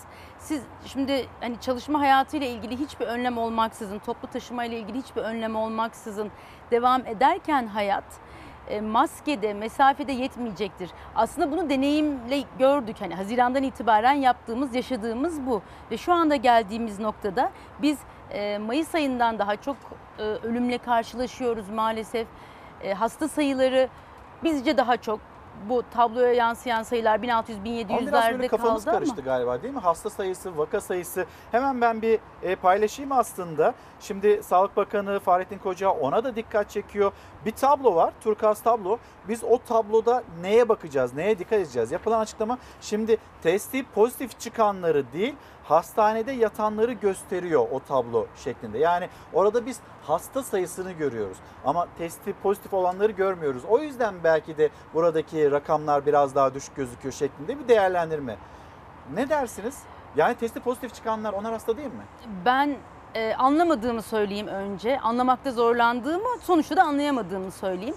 O turkuaz tablo baştan beri e, aslında kullanılıyor ama çok anlaşılır değil de hala da değil. Mesela e, şimdi e, hasta ve vaka sayısı arasında ne fark var herhalde Sayın Bakan açıklayacak onu. Biz hani günlük dilde kullanırken vaka olgu zaten eş anlamlı ama birçok durumda hasta sayısıyla vaka sayısını birbirinin yerine kullanıyoruz. Hani bunlara hasta diyoruz, bunlara vaka diyoruz diye bir ayrı tanım ne ben e, kendi kullandığım haliyle biliyorum ne de Sağlık Bakanlığı'nın dokümanlarında vaka şu demek, hasta bu demek diye ayrı bir tanıma ben rastlamadım. O nedenle sayın sanırım Sağlık Bakanlığı yetkilileri açıklayacaktır aradaki farkı. Her neyse benim bildiğim bir fark yok. Bizim bu tabloda hani şöyle bir şey test pozitiflerin sayısı şu, hastanede yatanların sayısı bu. ise o zaman öyle yazılsın. Hani e, öyle de olabilir. Mutlaka o veri de var. toplum. Tabii Ya ki onu da bilsin. Tabii, tabii. e, da ortaya çıkması gerektiğini Evet ama bunu hani hastayla vaka arasında böyle kafa karışıklığına yol açan e, fark varmış gibi düşündüren yaklaşımı anlaya, anlayabilmiş değilim. Ayrıca bu turkuaz tablo ile ilgili mesela diyelim 100 bin test yapılıyor. Bu 100 bin test 100 bin kişiye mi yapıldı? 100 bin kişiye ilk kez mi yapıldı? Yoksa mükerrer olanlar var mı bunların içinde? Mesela bazen e, negatif örnek olsun diye söylüyorum. Ameliyat etmek için testin negatif olduğunu görmeniz gereken bir hasta. Acaba onlar da mı var içinde? Ya da işte yine açıklanmış e, haberlerde gördüm. E, hakemler rutin yapılan taramada pozitif çıktı diye bir ifade var. Şimdi demek ki hala rutin tarama sağlıkçılara yapılmıyor ama farklı kesimlere rutin tarama yapılıyor. İşte meclisi biliyoruz, Futbol Federasyonu'nu biliyoruz, Cumhurbaşkanlığı'nı biliyoruz. Yani bu tarama, bu testlerin ne kadarı bu taramaları içeriyor mesela? Onu da bilmiyoruz. Bu sayıları açıklayabilsek sonra yine... O zaman bu tabloda nereye bakıyorsunuz siz anlayabilmek için? Yoksa Ee, hiç bakmıyor musunuz? Tabloda anlayamadığımız yer çok. Mutlaka bakıyoruz günlük olarak. Çünkü bizim Türkiye'nin ve dünyanın Covid'den başka işi yok şu anda. Tabloya bakıyoruz. Anlamaya ve çözmeye çalışıyoruz. Bir takım çıkarımlarda bulunmaya çalışıyoruz. Ama bir noktadan sonra neredeyse falcılık gibi oluyor. Yorumlamaya çalışmak. Bu konuda sıkıntımız var gerçekten. Örneğin işte yoğun bakıma yatış, e, ventilatöre bağlanma oranları vardı. Biliyorsunuz onlar Temmuz ayı sonunda çıkarıldı buradaki e, tablodan ağır hasta oranı diye bir şey girdi. Ağır hastalık biraz daha şey bir tanım ya da zatürre daha e, bizim ölçütlerimizi çok birebir kullanamayabileceğimiz alanlar. Ama mesela ağır hastaya baktığınızda ağır hastanın 10 katı kadar hasta olması lazım. Şimdi hasta sayısıyla ağır hasta sayısının oranına baktığınızda bizde öyle görünmüyor. Mesela öyle bir çıkarımda bulunmaya çalışıyoruz. Ağır hasta sayısını onunla ha demek ki işte e, 300 tane ağır hasta varsa 3000 tane hasta varmış demek ki diye düşünüyoruz. Böyle dolaylı dolaylı çıkarımlarla bir sonuca varmaya çalışıyoruz ama çok mümkün olmuyor sağlıklı bir sonuca varmak. Hocam şimdi sizin de çok yakından tanıdığınız bir isim. E, Profesör Doktor Alpay e, Azap Hoca onun vermiş olduğu bir röportaj sonrasında e, gündeme gelen bir sürü bağışıklığı değerlendirmesi. Ankara, Ankara'ya yakın bir ilin ilçesi bir sürü bağışıklığı mı var acaba e, anlamına gelen bir açıklaması oldu Alpay Hoca'nın. Şimdi Bir sürü bağışıklığını konuşalım ama önce bir bu değerlendirmeye bir bakalım. Bizim toplumumuzda şu anda sürü bağışıklığı hangi seviyede, hangi seviyelerde olacak ki bir sürü bağışıklığından evet tamam Türkiye geneli için diyebileceğiz. Bir haberimizi aktaralım öyle devam edelim. Siz sürü bağışıklığı diyorsunuz ama ben toplum bağışıklığı demeyi tercih ediyorum. Toplumsal bağışıklığın bu Covid-19 salgınında kazanılabilmesi için toplumun en az %67'sinin bu hastalığa karşı bağışıklık geçirmesi gerekiyor. Küçük yerleşim alanlarında özellikle Orta Anadolu'da geçtiğimiz haftalarda salgının çok hız kazanması nedeniyle toplumun büyük bir kesiminin hastalığı geçirmiş olması yüzünden yeni vaka sayısında bir azalma olma ihtimalidir. Nüfusuna oranla vaka sayısına bakıldığında sürü bağışıklığı kazanılan yerler var. İlçelerden gelen bilgilere göre bu sonuca varan ilk isim Bilim Kurulu üyesi Profesör Doktor Alpay Azap oldu. Ankara'ya yakın illerden birinin bir ilçesinde nüfusu oranla bağışıklık sağlandığını açıkladı. Eğer yapabiliyorsanız kapatın ilçenizi kimse girip çıkmasın veya kontrollü giriş çıkış yaptırın. Bir daha sorun yaşamazsınız. Habertürk yazarı Muharrem Sarıkaya, Bilim Kurulu üyesi Azap'la aralarında geçen bu diyaloğu yazdı. Özellikle geçtiğimiz hafta Anadolu'da yaşanan hızlı vaka artışlarının ilçe bazlı tablosuydu. Her gün genel tabloyu açıklayan Sağlık Bakanı Fahrettin Koca da geçtiğimiz hafta yaşanan sıkıntıyı dile getirdi Samsun'da. Geçtiğimiz haftalarda çeşitli bölgelerde hastanelerindeki yoğunluk sizlerin de malumu. Siz biliyor musunuz hocam hangi ilçe olduğunu? Ben söylemeyeyim birkaç ilçenin adı bana e, verildi ama çünkü bu adı veren arkadaşlar da o ilçelerdeki hastaların ya da olguların oranına göre değil, yeni hasta sayısındaki düşüşe bağlı olarak bu gözlemlerini dile getirdiklerini söylüyorlar. Elimizde bir rakam yok. Bilimsel olarak yüksek vaka artışından sonra nüfus sayısına da bakıldığında yeni vaka sayısının azalması normal, bağışıklık olarak değerlendirilebiliyor. Ancak Sağlık Bakanı Koca'ya göre tedbirlerle kontrol altına alındı artış hızı. Tedbirler ve sıkı denetim sayesinde vaka artış hızımızın kontrol altına alındığını burada özellikle söylemek istiyorum. Haftalık yeni olgu görülme sıklığının ne durumda olduğunu resmi rakamlara bakarak söyleyemiyoruz. Ama özellikle tabip odalarından, bazı belediye başkanlarından öğrenebildiğimiz kadarıyla nüfusu az olan yerlerde çok fazla kişi hastalığa yakalandı. Aylardır söylediğimiz gibi Sağlık Bakanlığı iller hatta ilçeler bazında açıklayarak durumun ne olduğunu tam olarak ortaya koymalıdır. Kimse net konuşamıyor çünkü yine veriler yeterli değil. Nüfusunun %70'inden fazlası Covid olan ilçeler var mı yok mu? Ankara Tabip Odası da bu sorunun yanıtını verecek veri olmadığı için pası Sağlık Bakanı'na attı. Zaten bütün sıkıntımız bu. Açıkladıkları rakamlar nedir, neyin nesidir, nereden alıyorlar, nasıl yapıyorlar? Aslında o sorunun muhatabı kesinlikle Sağlık Bakanlığı Fahrettin Koca. Alpay Hoca bir ihtimali dillendiriyor. Bir sürü bağışıklığı Ankara'ya yakın bir ilin ilçesinde bu e, olmuş olabilir şeklinde.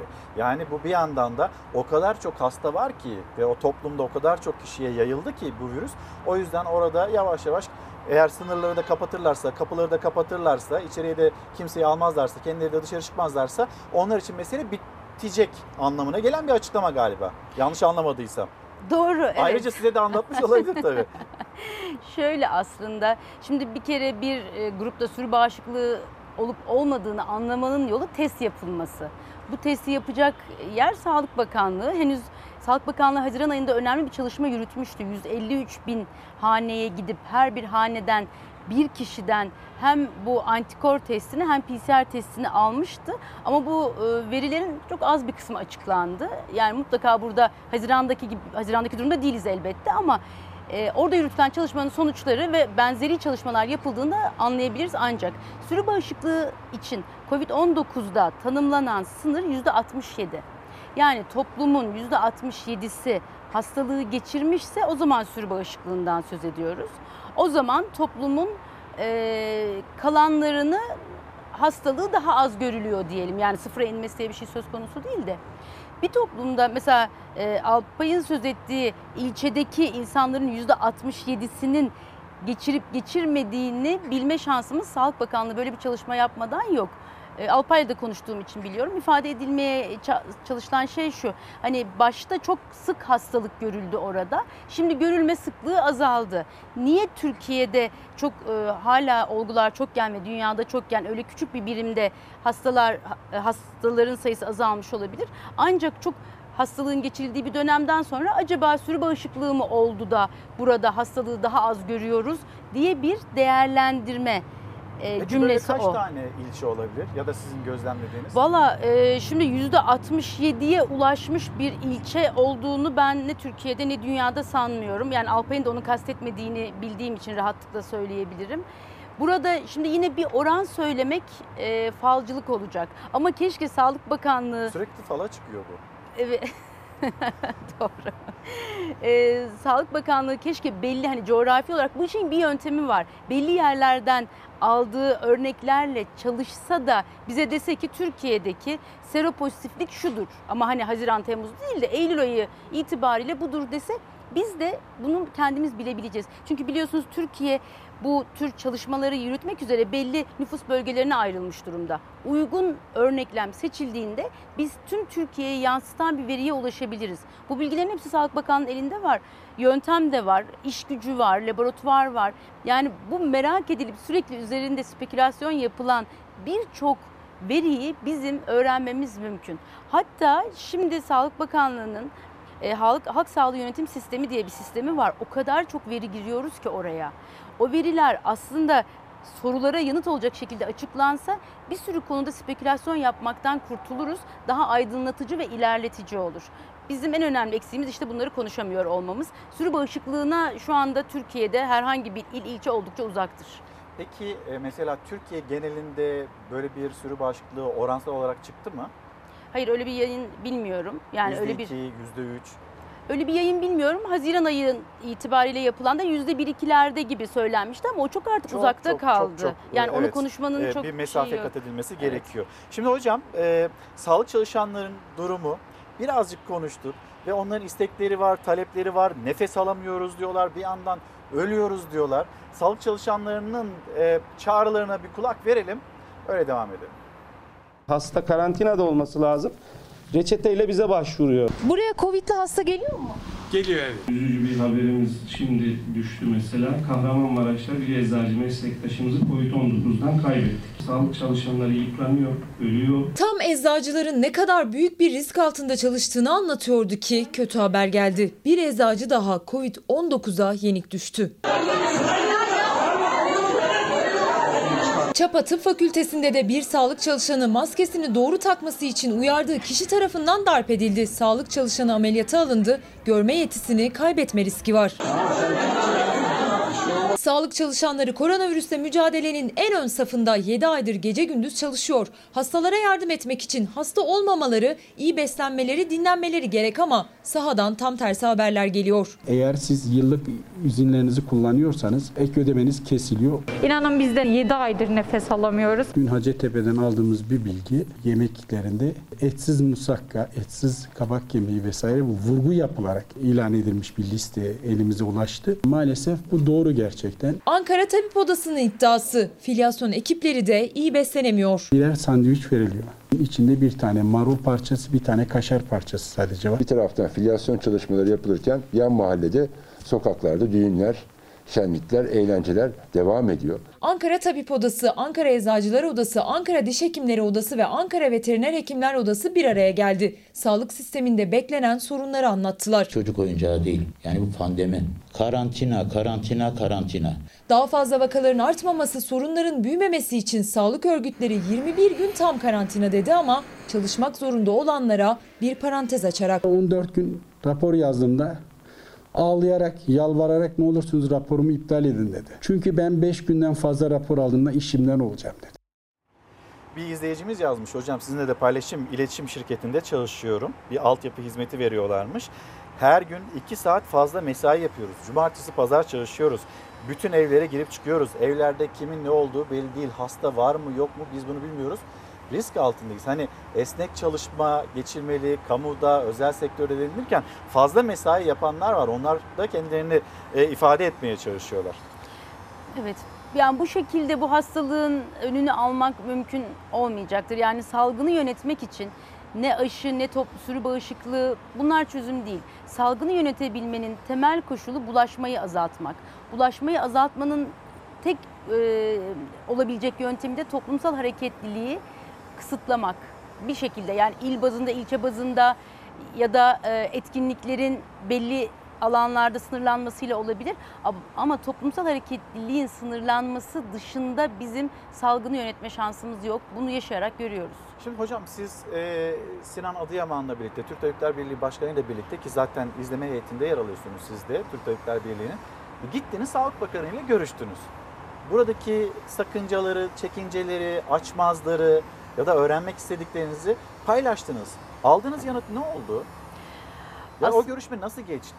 Evet görüşme e, iki saate yakın bir görüşmeydi. Uzun bir sohbet e, görüşmesiydi diyebiliriz. Çünkü aslında uzmanlık derneklerinin temsilcileriyle e, gitmek istemiştik. Türk Tabipleri Birliği Merkez Konseyi doğal olarak. Çünkü hekimlerin çok ciddi sıkıntıları var. Gerek kendilerine ilişkin sıkıntıları var, gerekse hizmet alanlarına ilişkin sıkıntıları var. Laboratuvarlardaki iş yükü, insan gücü planlaması, malzeme vesaire, hastanelerde, yoğun bakımlarda, polikliniklerde yatışlarla ilgili, hasta yönetimiyle ilgili sıkıntılarımız var. Bunları büyük oranda konuşmaya çalıştık. Sağlıkçılarla ilgili olarak sağlıkçıların özellikle ön saflarda çalışanların taranmasına ilişkin e, Sağlık Bakanı ile görüştük. Sayın Bakan da bu konuda bir çalışma yürütülmesine ilişkin bir talimat verdi ama şu anda pratiğe yansıyan bir gelişme olmadı maalesef. Yine uzmanlık dernekleriyle görüşmek üzere bir randevu e, planlayacağını söyledi ama henüz bu konuda da bir gelişme olamadı. Görüş alışverişinde bulunuldu ama burada bizim aslında taleplerimiz çok e, net. E, Türk Tabipleri Birliği olarak da aslında uzmanlık dernekleri eşgüdüm kurulunun uzmanlık dernekleri temsilcileriyle birlikte e, yayınladığı bir bildirge vardı. 16 maddelik bir bildirge. Orada da madde madde sıralanmış durumda. Yani sağlıkçıların sağlığı ile birlikte toplumun sağlığını gözetecek öneriler var. Bir an önce Sayın Sağlık Bakanı'nın bu konuda tabii bir randevuyla birlikte e, ilgili kesimle yani uzmanlık dernekleri temsilcileriyle görüşmelerini bekliyoruz. Hocam şimdi o zaman Sağlık Bakanı'na dikkat çektiği önümüzdeki 1-2 ay çok önemli. E, hem Covid hem grip bunlar birbirine karışabilir demekte. Türk Tabipler Birliği'nin çağrısı var fırtına kapıda. Fırtına kapıda derken bunu mu kastediyorsunuz? Bu e, grip aşısı e, belki ulaşamama ya da bulamama sıkıntısıyla karşı karşıya olabilir miyiz? Ya da grip aşısının koruyuculuğuyla ilgili tartışmalar da devam ediyor. Burayı biraz açalım mı? Tabii. Bizim 6. ay yani Türk Tabipleri Birliği'nin 6. ay raporundaki başlık e, fırtına kapıda salgın yönetilemiyor idi. Fırtınadan kasıt hani bir film vardır kusursuz fırtına ya da mükemmel fırtına ona biraz e, atıfta bulunarak fırtına kapıda demiş olduk. Çünkü Covid ile influenza'nın birlikte nasıl seyredeceğini bilmiyoruz. Bu konuda iyimser olabilecek bir veri Güney Yarımküre'de grip sezonu bitti. Bitmek üzere bu Eylül ayı ile birlikte. Çünkü onlar işte geçtiğimiz yaz aylarında kışı yaşadıkları için grip sezonunu yaşadılar. Ve ne iyi ki çok önemli bir sorun olmadı Güney Yarımküre'de. Korkulan olmadı diyebiliriz. Korkulanın olmamasının önemli nedenle- nedenlerinden birisi e, Sayın Bakan'ın da söylediği gibi Covid-19 için alınan önlemler gripten de koruyor. Çünkü tüm solunum yolu hastalıklarından benzer şekilde korunuluyor. Bu e, bizim için kolaylaştırıcı bir yan. Dolayısıyla Türkiye'de de dünyada da Kuzey Yarımküre'de influenza sezonu, grip sezonu başladığında bizi en çok koruyacak olan şey yine bu alacağımız önlemler ve bulaşmayı azaltmak. Maske mesafe. Maske yandan da. mesafe, el temizliği bu önemli bireysel olarak. Ama yine merkezi yönetimin alması gereken önlemlerin başında aşılama geliyor. Grip aşısı çok uzun yıllardır artık 40. yılında bir aşı grip aşısı. Yan etkisi çok önemli bir yan etkisi olmayan, etkinliği bilinen bir aşı. Etkinliği biliniyor derken grip aşısı %100 gripten korur demek mümkün değil. Grip aşısı yaşa bağlı olarak, altta yatan hastalığa bağlı olarak koruyuculuğu değişen bir aşı evet. Ama şunu söyleyebiliriz ki grip aşısı bir hastalığa yakalanmayı azaltıyor. İki hastalığa yakalanılsa bile hafif geçirilmesini sağlıyor. Bunlar çok e, artık bilinen tıbbi veriler. Örneğin Amerika'da 5 yılı içeren bir çalışmada şu gösterilmiş grip aşısı yapılması en az yıllık 10 bin ölümü engelliyor. Amerika'da en az yıllık 10 bin. E bunu dünyada yaklaşık işte 300 ila 500 bin kişinin öldüğünü söylüyoruz gripten her yıl. Buradaki ne kadar yaygın aşılama sağlanabilirse o kadar ölümler az olacak demektir. Bu Ama net. bu aşıya erişim Bu aşıyla ilgili şimdi Sa- Sayın Sağlık Bakanı ile yine görüşmüştük. Ee, bizim Ekim ayı itibariyle aşılamaya başlamış olmamız lazım. Ekim ayı dediğimiz e, geldi Artık önümüzdeki az kaldı. hafta. Evet. Henüz aşının temin edildiğine ilişkin bir bilgimiz yok. Edileceği söylendi ama şimdi aşı temin edildikten sonra bir aşılama programı yapılmalı. Nerelerde yapılacak bu aşı? Umuyoruz ki ücretsiz olarak risk grubuna başta olmak üzere ücretsiz olarak temin edilecek, sağlık çalışanlarına temin edilecek. Ama mesela şunu bile planlamak gerekir. Ha- Hasta olan bir kişiyle sadece aşı olmak üzere gelen bir kişi aynı anda aynı yerde olmamalı. Bunun da planlamasının yapılması gerekir. Bu konuda bir hazırlık yürütüyor mu Sağlık Bakanlığı bilemiyorum. Geçtiğimiz yıla göre daha çok aşı isteneceği söylendi ama sayılar tam olarak kamuoyuyla paylaşılmadı. Biz de o nedenle bilmiyoruz. Mesela İngiltere'nin 15 milyon doz daha fazla aşı aldığını, Amerika'nın 25 milyon daha fazla daha fazla aşı aldığını biliyoruz biz. Ama Türkiye'nin geçtiğimiz yıllara göre ne kadar daha fazla doz aşı aldığını bilmiyoruz. Yani bunları işte bilmek istiyoruz ve aşılamanın da artık Ekim ayı itibariyle başlaması lazım. Hocam peki gelelim bir diğer yakıcı konu. Okullar, işte anaokulu, birinci sınıflar, mini mini birler başladı. İkinci sınıflar ne olacak? Üçüncü sınıflar, diğer sınıflar, sekizinci sınıflar, sınava girecekler, işte ne bileyim 12. sınıflar. Yüzde eğitim.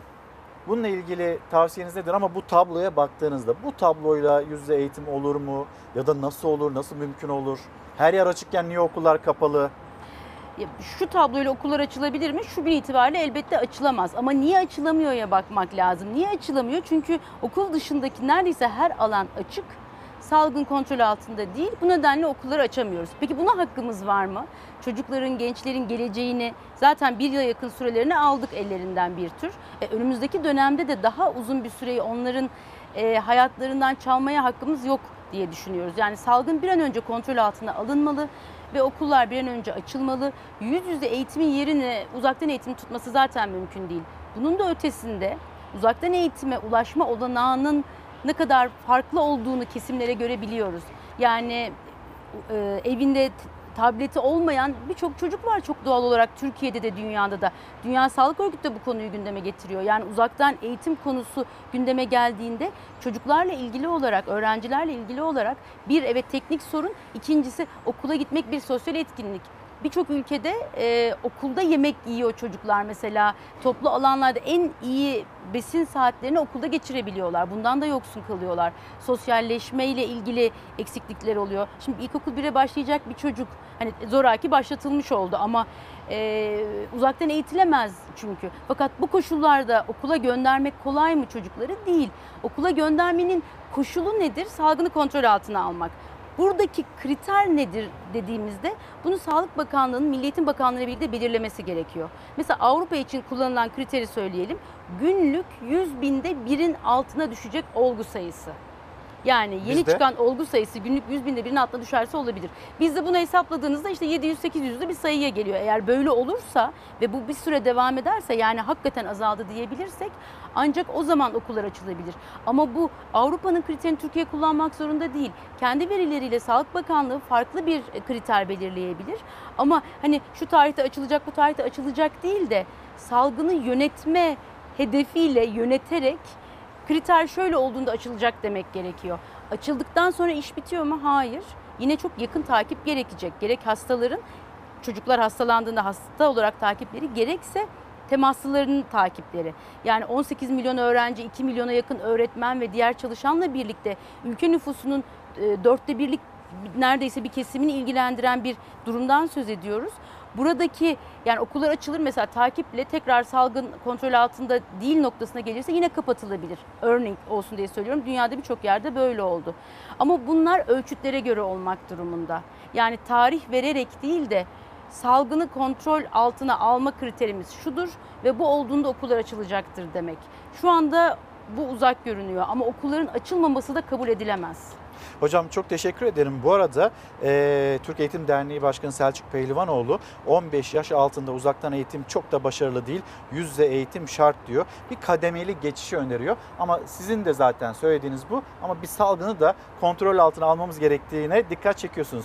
Çok sağ olun. Başkent Üniversitesi Enfeksiyon Hastalıkları Bölümünden Türk Tabipler Birliği Koronavirüs İzleme Heyeti üyesi aynı zamanda Profesör Doktor Özlem Kurt Azap'ı burada ağırladık. Şimdi bir mola vereceğiz. Bakacağız. Döndüğümüzde EBA meselesine bakacağız, ekonomiye bakacağız. Sizlerden gelen mesajlar var. Çokça bakamadık bugün. O mesajlara da bakmak istiyoruz. Bir mola verelim, dönüşte buluşalım. Efendim başlığımız hafife alma. Çalar Saat hafta sonu devam ediyor. Hemen bir sosyal medya hesaplarımızı da hatırlatalım. İlker Karagöz Fox Instagram adresim, Karagoz İlker Twitter adresim. Buradan bu başlık altından bizlere yazabilirsiniz. Mesela Emine Hanım göndermişler. Sağ olun çok teşekkürler. İyi yayınlar dilemişler bize. Bizim sağlık sistemimizde hemşireler ve onların rolü hiç yok mu? Bilim kurulunda sağlıkla ilgili tüm meslekler temsil ediliyor ama nedense hemşirelik bu temsilde yer almıyor. Bununla ilgili en başından beri aslında hemşirelerimiz onlar itirazlarını dillendiriyorlardı. E bizi de dinlesinler. Bilim kurulunda bizim de söyleyeceklerimiz var diyen hemşirelerimiz. Ve Tuba Hanım göndermiş. Türkiye'de profesyonel ligler başlamışken 80 bin futbolcunun ekmek yedi. Şimdi 80 bin futbolcu, eşleri var, aileleri var, çocukları var. Ekmek yedikleri amatör ligler için aynı karar alınmadı. Profesyonel liglerin başlamasına olanak sağlayan tedbirler amatör ligler için neden alınmıyor? 7 aydır hiçbir gelir elde edemeyen amatör futbolcular artık mesleklerini icra edip ailesine ve çocuklarına bakmak istiyorlar. Haklı bir itirazı dillendiriyor. Tuğba Hanım göndermiş 80 bin insan. Siz bunu en az 3 ile çarpın. Ne kadar kişinin 7 aydır mağdur olduğunu herhalde anlayacaksınız. Hesaplamış olacaksınız. Şimdi efendim bolca mesaj, bolca haber hızlı bir şekilde ilerlesin istiyoruz haber turumuz. Hemen bir memleket havasıyla buluşturayım sizleri öyle devam edelim. Artvin Yusufeli'nde sadece 20 dakika yağdı yağmur ama o kadar şiddetliydi ki tüm ilçe sular altında kaldı. İki araç toprağa gömüldü. O 20 dakikada metrekareye 26 kilogram yağış düştüğü belirlendi. Meteoroloji yetkilileri dün yurdun kuzeydoğu ucu ile Akdeniz hattında şiddetli yağış uyarısı vermişti. Artvin beklenildiği gibi şiddetli yağışa teslim oldu. Yusufeli'nde bazı ev ve iş yerlerinin girişle bodrum katlarını su bastı. İlçede elektrik kesintisi yaşandı. Yamaçtan kopan kaya parçaları ve sürüklenen toprak birikintisi park halindeki iki otomobile zarar verdi. Neyse ki hasar bununla sınırlı kaldı. Senin arabası.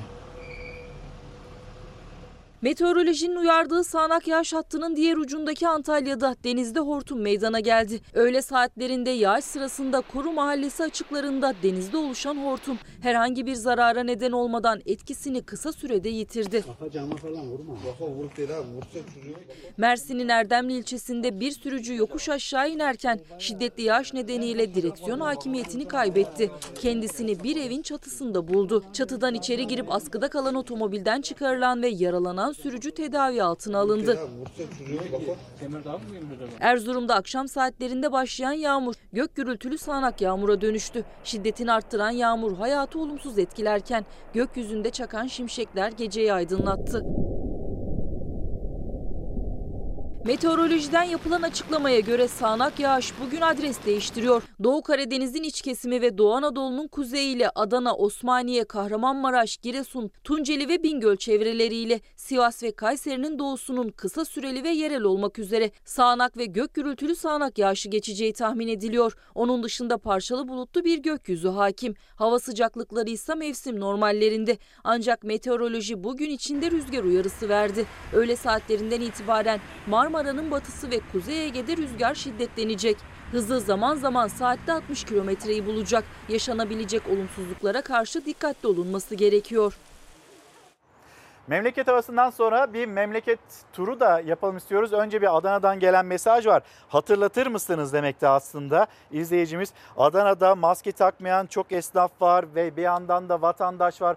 Bunlarla ilgili bir şey yapılması gerekiyor. Vatandaşları elimizden geldiğimizce bizler uyarmaya çalışıyoruz. Hayatımızı bu şekilde yaşamaya gayret ediyoruz. Bilim Kurulu'nun uyarısı, Sağlık Bakanı'nın uyarısı, herkesin uyarısı bu yönde. Ama hala ya bana bir şey olmaz diyen bir anlayış. Hatta mesela düğünler, düğün kısıtlamaları geliyor. 4 saat yapamazsınız mesela bir düğünü. Yeni kısıtlamalar var. 1 saat olacak, kalabalık olmayacak, ne bileyim aile olacak, yakınlar olacak, mesafeler konulacak.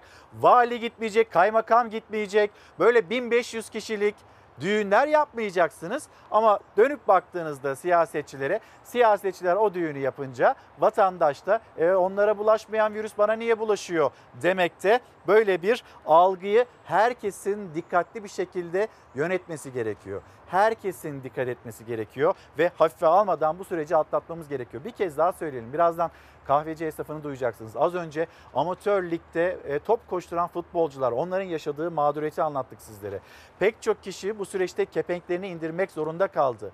İşte okul servisçileri onlar 7 aydır biz böyle delikli kuruş bir delikli kuruşun desteğini görmedik. Kuaförler böyle esnaf kan ağlıyor ama diğer yandan maskesiz böyle tedbirsiz hayatına devam etmeye çalışan bir kesim var. Herkesi ve en çok da toplum sağlığını tehdit eden bir kesimden maalesef söz ediyoruz. Şimdi Bolu'ya gideceğiz. Bolu'da polislerimize ve bekçilerimize bir saldırının görüntüsünü izleyeceksiniz.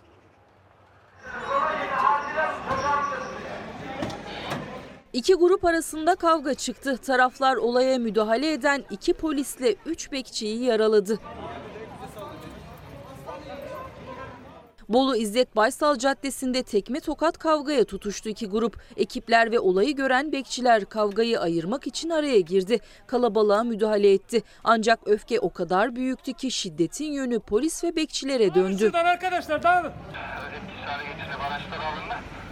Kavgalı taraflar iddiaya göre alkollüydü. Bıçağın da kullanıldığı saldırıda iki polis memuruyla üç mahalle bekçisi hafif şekilde yaralandı. Mesai arkadaşlarından yardım isteyen yaralılar ambulanslarla hastaneye kaldırıldı. Saldırıya karışan 8 kişi gözaltına alındı. Bolu'dan şimdi de hemen şöyle bir kameralarımızı Manisa'ya çevirelim. Manisa'dan bir dolandırıcılık haberi. Paramızı verdik işte altın yapmaya gittik. Yarın gelin alın yapıyormuş. Bugün gelin alın yapıyorum. Bu olay patladı böyle. Para kazandıracağım size diye. İki aydır bizi böyle bugün gel yarın git, bugün gel yarın git. Gitti. Manisa'da dolandırıldıklarını iddia eden yaklaşık 150 kişi kuyumcu dükkanını bastı. Polis olaya müdahale etti. 50 Manisa'nın Şehzadeler ilçesinde kuyumculuk yapan MÖ ile AT iddiaya göre paranızı külçe altın yapıp değerlendireceğim diyerek yaklaşık 150 kişiden para topladı. Altın gramı bozdurarak şey yaparak kandırmıştır. Emaneti Ve- aldı. Ve şu an paramız şeyimizi istediğimiz zaman burada bize farklı bahaneler sunup paramızı vermiyorlar, ödeme yapmıyorlar. Benim de 10 milyarım gitti yani şimdi yeni. Senin de 10 milyar. Daha dün verdim ben de. Kimi elindeki küçük birikimini verdi, kimi haç parasını. İddiaya göre toplamda 20 milyon liradan fazla para topladı iki kuyumcu. 225 milyar e, ödemesi lazım bana ödemiyor. E, külise arıyordu bize. E, istemeye gittik. Bucun bucun yarın yarın diyor. Kaç paramı bırakmıştım? Sayıları 150'yi geçen grup dolandırıldıklarını iddia etti. Toplanıp kuyumcu dükkanının önüne gitti. Dükkan kapalıydı. Grup MÖ ve AT'nin kaçma hazırlığında olduğunu iddia etti. Beklemeye başladı. Saatler ilerledikçe gerginlik de giderek arttı. Vatandaşlar kuyumcuları linç etmek isterken MÖ ve AT polis ekipleri tarafından karakola götürüldü. Mağdurlar şikayetçi oldu. Nahibe, yaz, Nahibe Hanım yazmış, Twitter'dan göndermiş KPSS ile ilgili bir problem. Diyor ki girdiğimiz KPSS'de kendi kitapçığımızla temel kitapçık arasında bazı farklar var. Bunu yetkililere iletir misiniz demekti. Ateş Evrengöl tam da az önce konuştuğumuz konuyla ilgili bir paylaşım var. Yine Twitter'dan göndermiş. Sizden rica ediyorum bu konu hakkında Sağlık Bakanlığı da yani kim ne yapacaksa yapsın ya da biz nereye söyleyeceksek bunun bizimle bir bilgisi paylaşılsın da adım atalım istiyoruz. Şimdi diyor ki iş yerimizin yanındaki komşumuzda korona var. Hiç umurunda olmadan işine geliyor, evine gidiyor, pazara gidiyor. Yani kendisinde virüs var ama bir yandan da toplumun içinde bu şekilde dolaşmaya devam ediyor. Böyle kişilerin sayısının yaklaşık 100 bin olduğunu Sağlık Bakanı açıklamıştı Fahrettin Koca. İşte burada bir umursamazlık var. Burada bir tedbirsizlik var. Burada insanların hayatını hiçe sayan bir anlayış var ve bizim bunu nasıl tamir etmemiz gerektiğini soracak olursanız aslında her şeyin başı eğitim. Birazdan biz eğitimi ne kadar kaliteli alıyoruz, ne kadar alamıyoruz, eğitimde bir eşitsizlik var mı? Ankara'daki durumla Iğdır arasında ya da Ankara'nın kale e, bölgesinin arka sokaklarıyla Iğdır arasında bir fark var mı yok mu? Birazdan bu haberi de sizlerle paylaşırız ama şimdi gideceğimiz yer Aydın Nazilli. Komşular, komşuların bir şikayeti var. Bir evden gelen kötü kokuyla ilgili ve giriyor oraya işte görevliler o evden iki kamyon çöp çıkartıyorlar. Bir de bakın bir de ne çıkıyor evden? Evinden bidon bidon para çıktı. İki kamyon çöpün içinde tam 169.280 lira saklıydı. 3-4 kova 5 kova para bozuk para çıktığını duyduk. O kadar eşyanın içerisinde nasıl rahat etti biz de merak ettik zaten. Aydın'ın Nazilli ilçesinde kötü kokudan rahatsız olan mahalle sakinlerinin ihbarıyla zabıta ekipleri 86 yaşında bir adama ait olan evden tam iki kamyon çöp çıkardı. Emekli olan ve hurda toplayarak geçimini sağlayan yaşlı adam yıllarca çöp biriktirmişti. Çöp yığınlarının arasında zabıta ekipleri hiç beklemedikleri bir şey buldu. Adam hurda topluyordun senin gibi akşamüstü sabahlan gidiyordun. Gece oldu mu çöplen möplen bütün ne kadar kağıt varsa anladım hepsini anladım işe ediyordun. Sonra bir de el arabası vardı onun. Çöplerin arasındaki bidon ve kovaların kapağını açan zabıta ekipleri bir servetle karşılaştı. Tam 169.280 lira. Onlarca bidon, leğen ve kovalara istiflenmişti. İyi bir insandı. Sabah gidiyordu, akşam geliyordu. Dilenmiyordu. Kendi parasını kendi kazanıyordu. Yaşlı adamın emekli maaşından biriktirdiği iddia edilen bidonlar dolusu para mahalle muhtarı ve polis nezaretinde sayılması için bankaya götürüldü. Komşularsa çöplerin arasına karışıp atılmış altınlar da olabileceğini iddia etti. Bu arada altınların çıktığı da söyleniyor ancak altınları görmedik henüz haberimiz yok. Amca da iyi para varmış yani o parayı niye harcamıyor o da ayrı bir merak konusu tabii ki. Cengiz Han Bey, Ali Ulutaş onlar emeklilikte yaşa takılanlar, yaşadıkları problemler onları hatırlatıyor.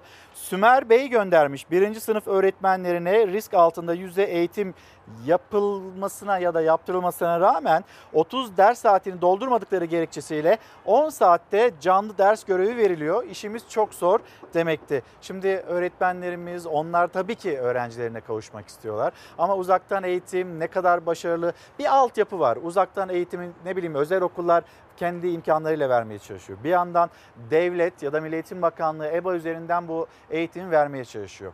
Fakat EBA'nın biz bu hafta çöktüğünü gördük. Sonra EBA'nın çökmesiyle ilgili ya işte bakın ne kadar kıymetli öğrencilerimiz o eğitim almak için inanılmaz bir çaba içinde deniliyordu. Hatta bununla övünülmüştü. Sonra burada EBA'nın çökmesiyle ilgili siber saldırı denildi. Sonra altyapımızın ne kadar yeterli olduğu olmadı. Bunlar konuşuldu tartışıldı. EBA bir çaba. Avrupa'da belki hani diğer örnekleriyle kıyaslandığında diğerlerinden bazı ülkelerden daha iyi olabilir ama bir sistem sorunu yaşanıyor. Bunu bir kenara koyduğumuzda bir de çocukların eğitime ulaşmasıyla ilgili ciddi problemler yaşanıyor. Evinde televizyon olmayan çocuklar var. Kırık bir cep telefonundan 7 kardeş eğitim almaya çalışıyor. Biz bunu da gördük. Ve bir yandan da sadece böyle memleketin uzak yerlerine, uzak mahallelerine bakmayalım. İstanbul'un ara sokaklarına bakalım mesela. Ya da Ankara Kale, Ankara Kale'nin arka sokaklarına bakalım. Orada nasıl bir eşitsizlik yaşanıyorsa yani Milliyetin Bakanlığı'na bilemediğiniz 3 kilometre uzaklıkta ne kadar bir eşitsizlik yaşanıyorsa benzer eşitsizlik memleketin bir başka yerinde mesela Iğdır'da da yaşanıyor. EBA'dan derslerinizi takip edebiliyor musunuz? Hayır. Annem işe gidiyor. Annemin tek telefonu var. O yüzden biz de yapamıyoruz işe gittiğinde. Babalar rahatsız. Hep ben çalışıyorum. Tek çalıştığım için de onların istedikleri olmuyor. Siz ne olmak istiyorsunuz büyüyünce? Polis. Ben YouTuber. Zaten 10 abonem vardı YouTube'da. Video çekiyordum. Oyun videosu çekiyordum. Onları nereden çekip atıyordunuz? Atamıyorduk ki. Ali Kangil vardı. Onlarda internet vardı. Oradan atıyorduk. Arkadaşlarının evindeki internetle gelecek hayalleri kurabiliyordu Enes Versin Köse. Ama o hayallerin gerçekleşmesi için uzaktan eğitim. Uzaktan eğitim için de onların da evinde internete, tablete ihtiyaç var. Asgari ücretle tek başına evi geçindiren anneleri ise o ihtiyaçları karşılayamadı. Dördüncü sınıf öğrencisi iki kardeş çok istemelerine rağmen EBA'yı Ankara'da dahi takip edemiyor.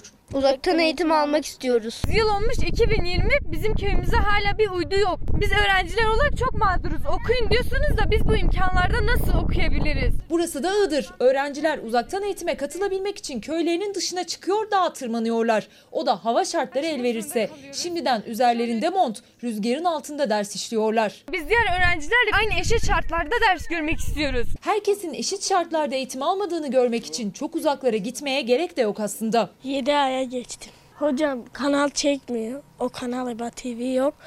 Ee, internet de yok. Başkentin en merkezi bölgelerinden Ulus'ta Milli Eğitim Bakanlığı'na yalnızca 10 kilometre uzaklıkta bir mahalledeyiz ve buradaki çocukların pek çoğunun evinde ne internet var, ne akıllı telefon ne de tablet. Tablet var mı?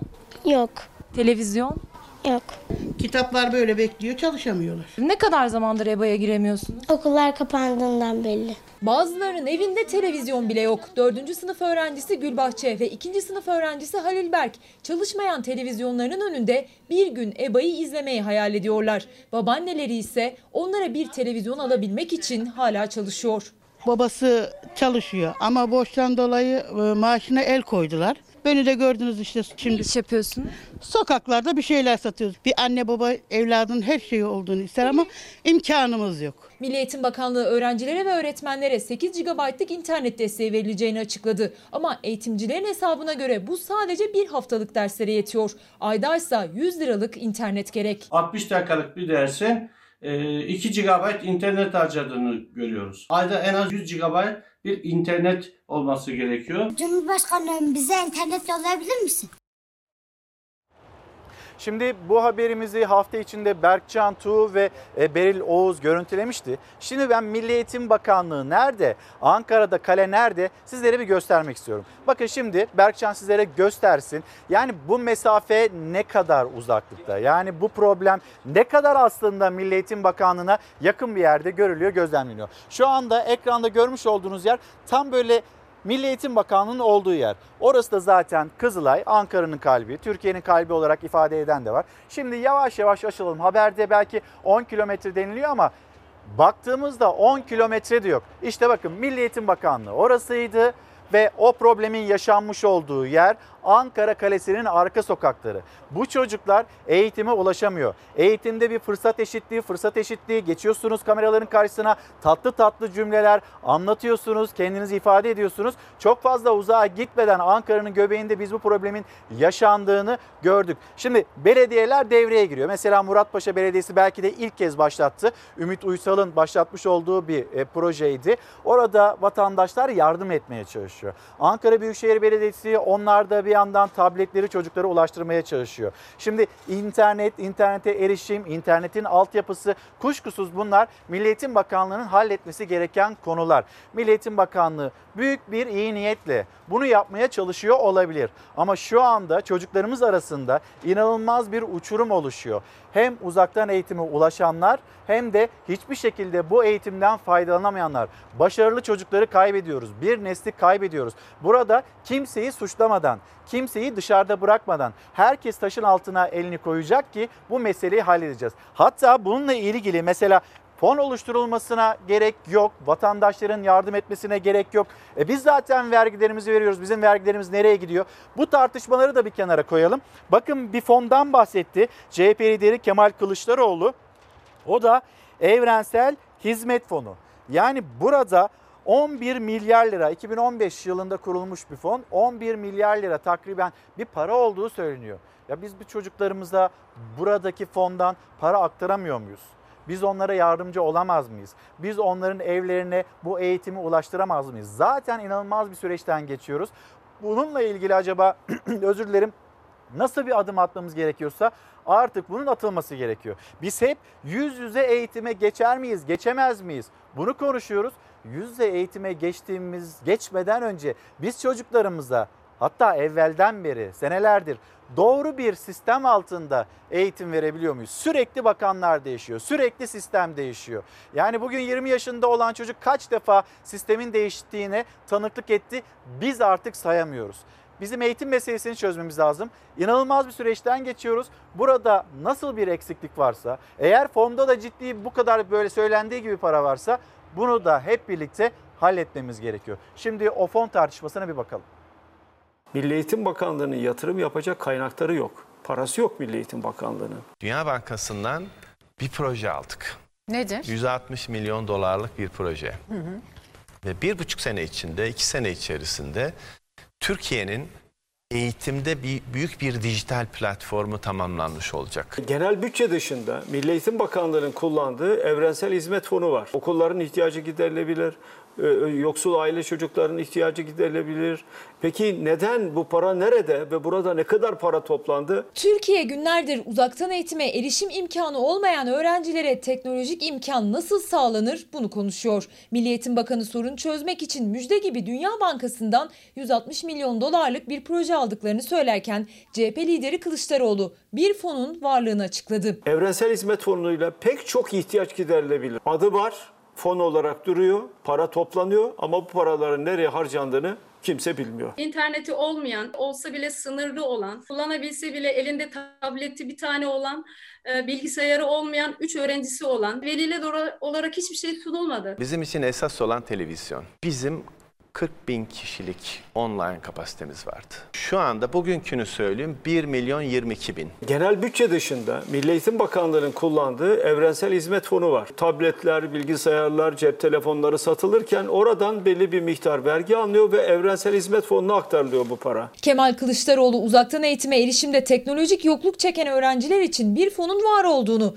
veli ve öğretmenlerle internet buluşmasında açıkladı. Telefon, tablet ve bilgisayar satışlarında tüketiciden alınan vergilerin bir kısmının aktarıldığı fon ihtiyaç sahibi öğrenciler için kullanılabilir dedi. Çağrı yaptık Milli Eğitim Bakanlığı'na bu ailelere internet işi- erişiminin sağlanması ve bunun da e, evrensel hizmet fonundan karşılanmasını da söyledik. E nerede bu para? Evrensel Hizmet Fonu 2005 yılında Türk Telekom özelleştirilince kuruldu. Telekomünikasyon şirketlerinin sosyal adalet için verdikleri paylar bu fonda toplanıyor. Kısa adı Telkoder olan Serbest Telekomünikasyon İşletmecileri Derneği şu ana kadar bu fonda 11 milyar lira olması gerektiğini açıkladı. Gözler Kılıçdaroğlu'nun çağrısı için hükümete çevrildi. Bir tane üniversitede çocuk okuyorum ama imkanım yok. Sizden destek bekliyoruz Başbakanım, Sayın Başbakanım.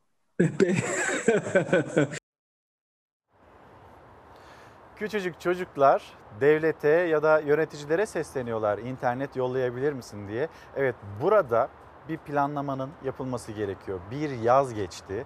Şimdi EBA sistemine tabii ki kaç kişi girecek, bunun altyapısı dayanır mı dayanmaz mı? Yani her şeyi belki karalayarak, her şeyi kötüleyerek bir yol da bulmamız doğru değil. Ama karşımızda bir vaka çıktı.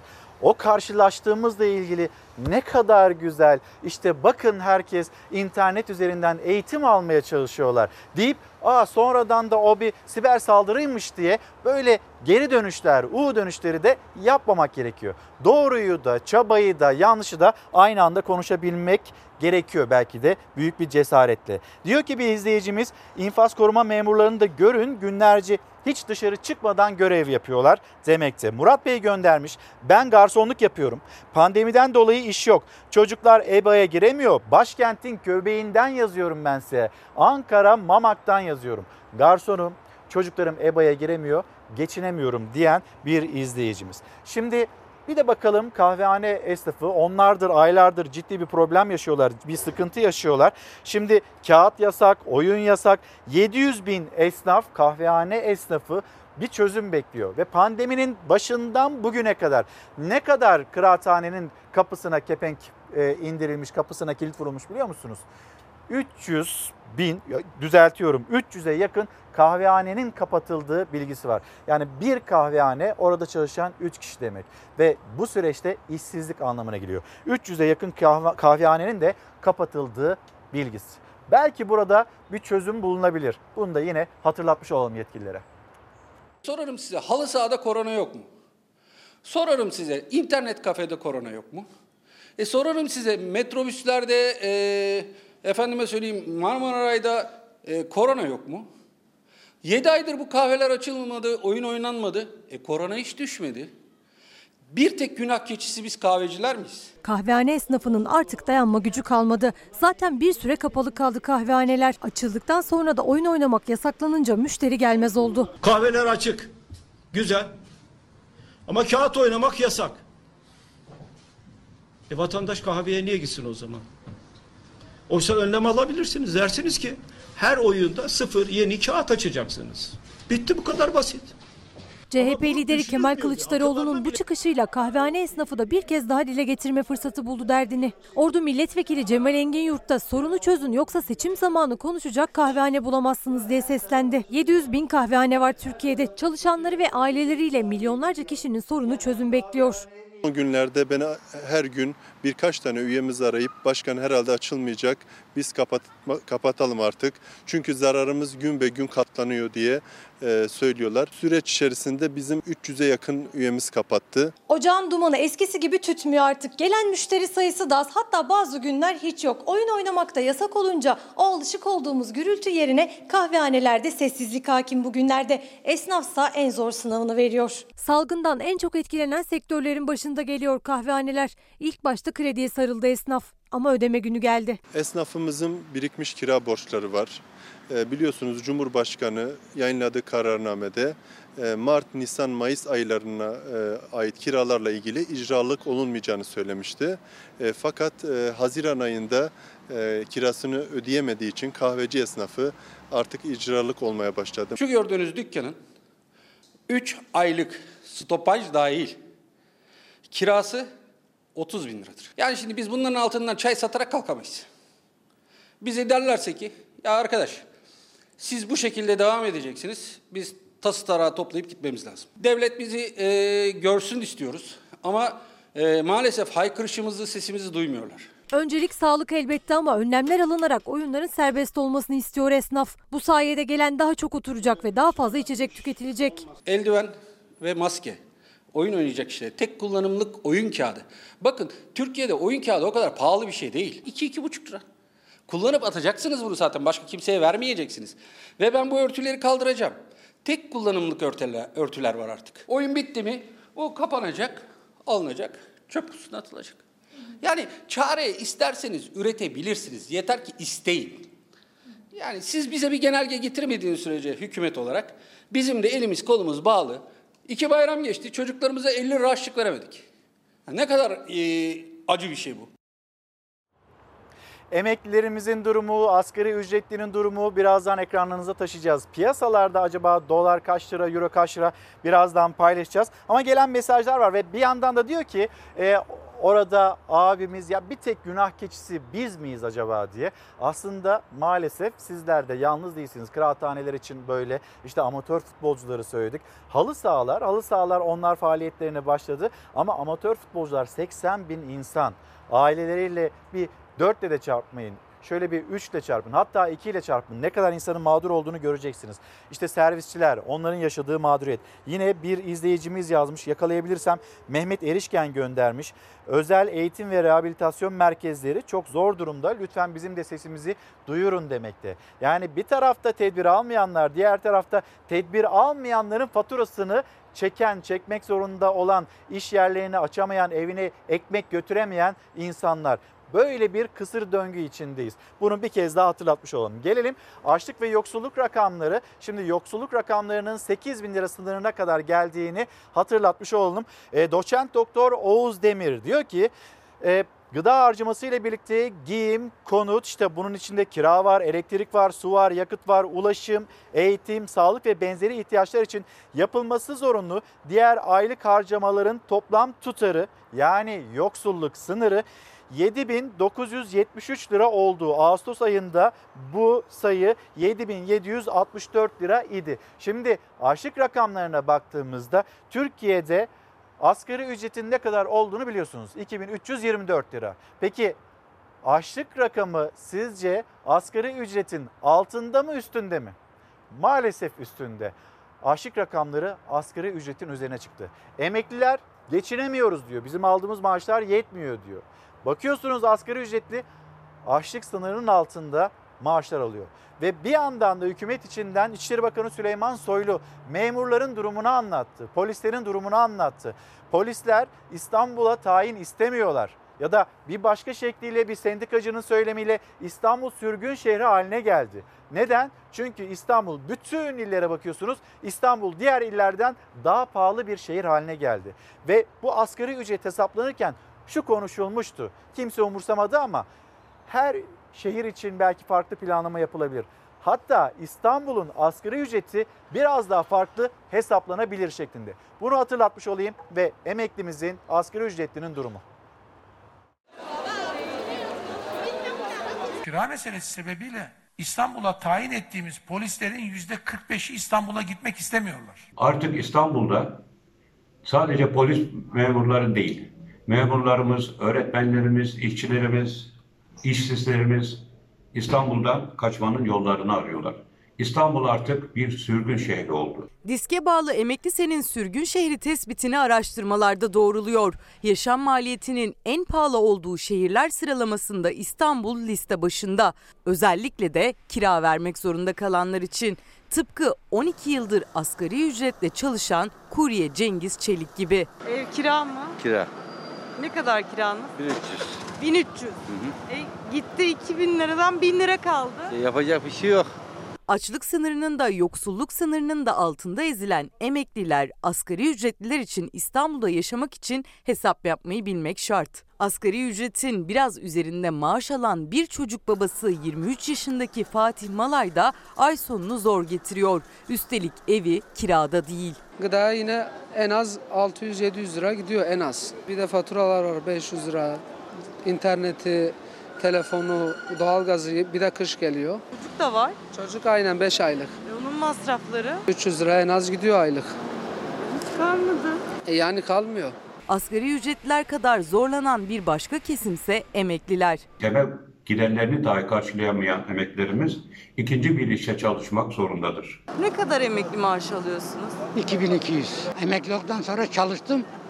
O çocuklarımı okutmak için. Türkiye genelinde 13,5 milyon emekli var. Bu 13,5 milyon emeklinin %20'si İstanbul'da yaşıyor. Yani yaklaşık 2,5 milyon emekli demek. Bu emeklilerin de 1 milyonu kirada oturuyor. İstanbul'da ortalama bir semtte ortalama bir evin kirası 1500 liradan başlıyor. Yani 2500 lira ortalama emekli maaşı alan bir emekli maaşının yarısından fazlasını kiraya ödemek zorunda kalıyor. İstanbul'da gerçekten yaşamak çok zor. Ay sonu geldi mi sudur, telefondur, elektriktir, e, doğalgazdır. Ciddi bir maliyet yani belki kiranın üzerinde bir maliyet. Emekli olsa da çalışmak zorunda kalanlar, asgari ücretle ev geçindirenler bir yana Hazine ve Maliye Bakanı Berat Albayrak verilerin iyiye gittiğini duyurdu bir kez daha. Kapasite kullanım oranı Eylül ayında da arttı dedi. Ama dar gelirli cebindekinin arttığını hissetmek istiyor. Açıklanan veriler çok da anlam ifade etmiyor. Ya insanlarla dalga geçiyorlar ya yeter artık. Bir gün gazetesinden Ozan Gündoğdu'nun haberi faiz silah bile dövizi yıkamadı. Faizlerin yükselmesiyle dolarda sert düşüş bekleyenler hayal kırıklığına uğradı. Kalıcı gevşeme için döviz tutanların liraya güveninin artması gerekiyor. Fakat parası olan doları 4 lirayken de aldı, 7 lirayken de aldı ve dolardaki yükselişin devam etti, etmediğine bir bakalım isterseniz. Serbest piyasada fiyatlar, doların fiyatı ya da çeyrek altının e, yine euronun fiyatı nedir? Hemen aktaralım. Doların 7 lira 66 kuruş olduğunu görmektesiniz. Bakalım çeyrek altın, çeyrek altın 749 lira seviyesinde ve euro. Euro'nun da böyle bir 9 lira sınırına değmişti. Geri geldi euro. Şu anda piyasalarda 8 lira 92 kuruş seviyesinde. Hani geri geldi derken bu arada 9 liradan sadece 8 kuruş eksik. Euro bunu da söylemiş olalım. Şimdi bir mola vereceğiz. Döndüğümüzde kitaplarımız var, mesajlarınız var. Tekrar buluşalım. Efendim bir kez daha günaydın. Çalar Saat hafta sonuna nokta koyacağız ama üzerimizde emanet olan kitaplar var. Hemen onları da göstermek istiyorum. İçimden geldi Ahmet Kurt yazdı, imzaladı ve bizimle paylaştı. Muzaffer Erdost nasıl Muzaffer İlhan Erdost oldu bunu Fevziye Özberk anlattı kitabında. Ve Muazzez İlmiyatçı bir cumhuriyet kadını, bir cumhuriyet mucizesi, Türkiye'nin ilk Sümeroloğu, Atatürk'ün dediğini yaptım, çalışmaktan hiç bıkmadım. Nurdan Arcan'ın çalışması. Hüsnü Arkan, Nasrettin, Şebnem Volkan, içindeki süper güç, tutku ve Mustafa Kılıç'ın yazmış olduğu kitap onu da göstereyim. Ayancık benim ilk aşkım. Efendim kitaplarımızı da gösterdikten sonra kapatırken her zamanki gibi Teşekkürümüz sizlere. Bizi izlediğiniz için teşekkür ederiz. Yarın bir manikeler olmazsa saatler 8.30 gösterdiğinde bizler yine Türkiye'nin gündemiyle sizin gündeminizde karşınızda olacağız. Hoşçakalın, güzel bir gün olsun.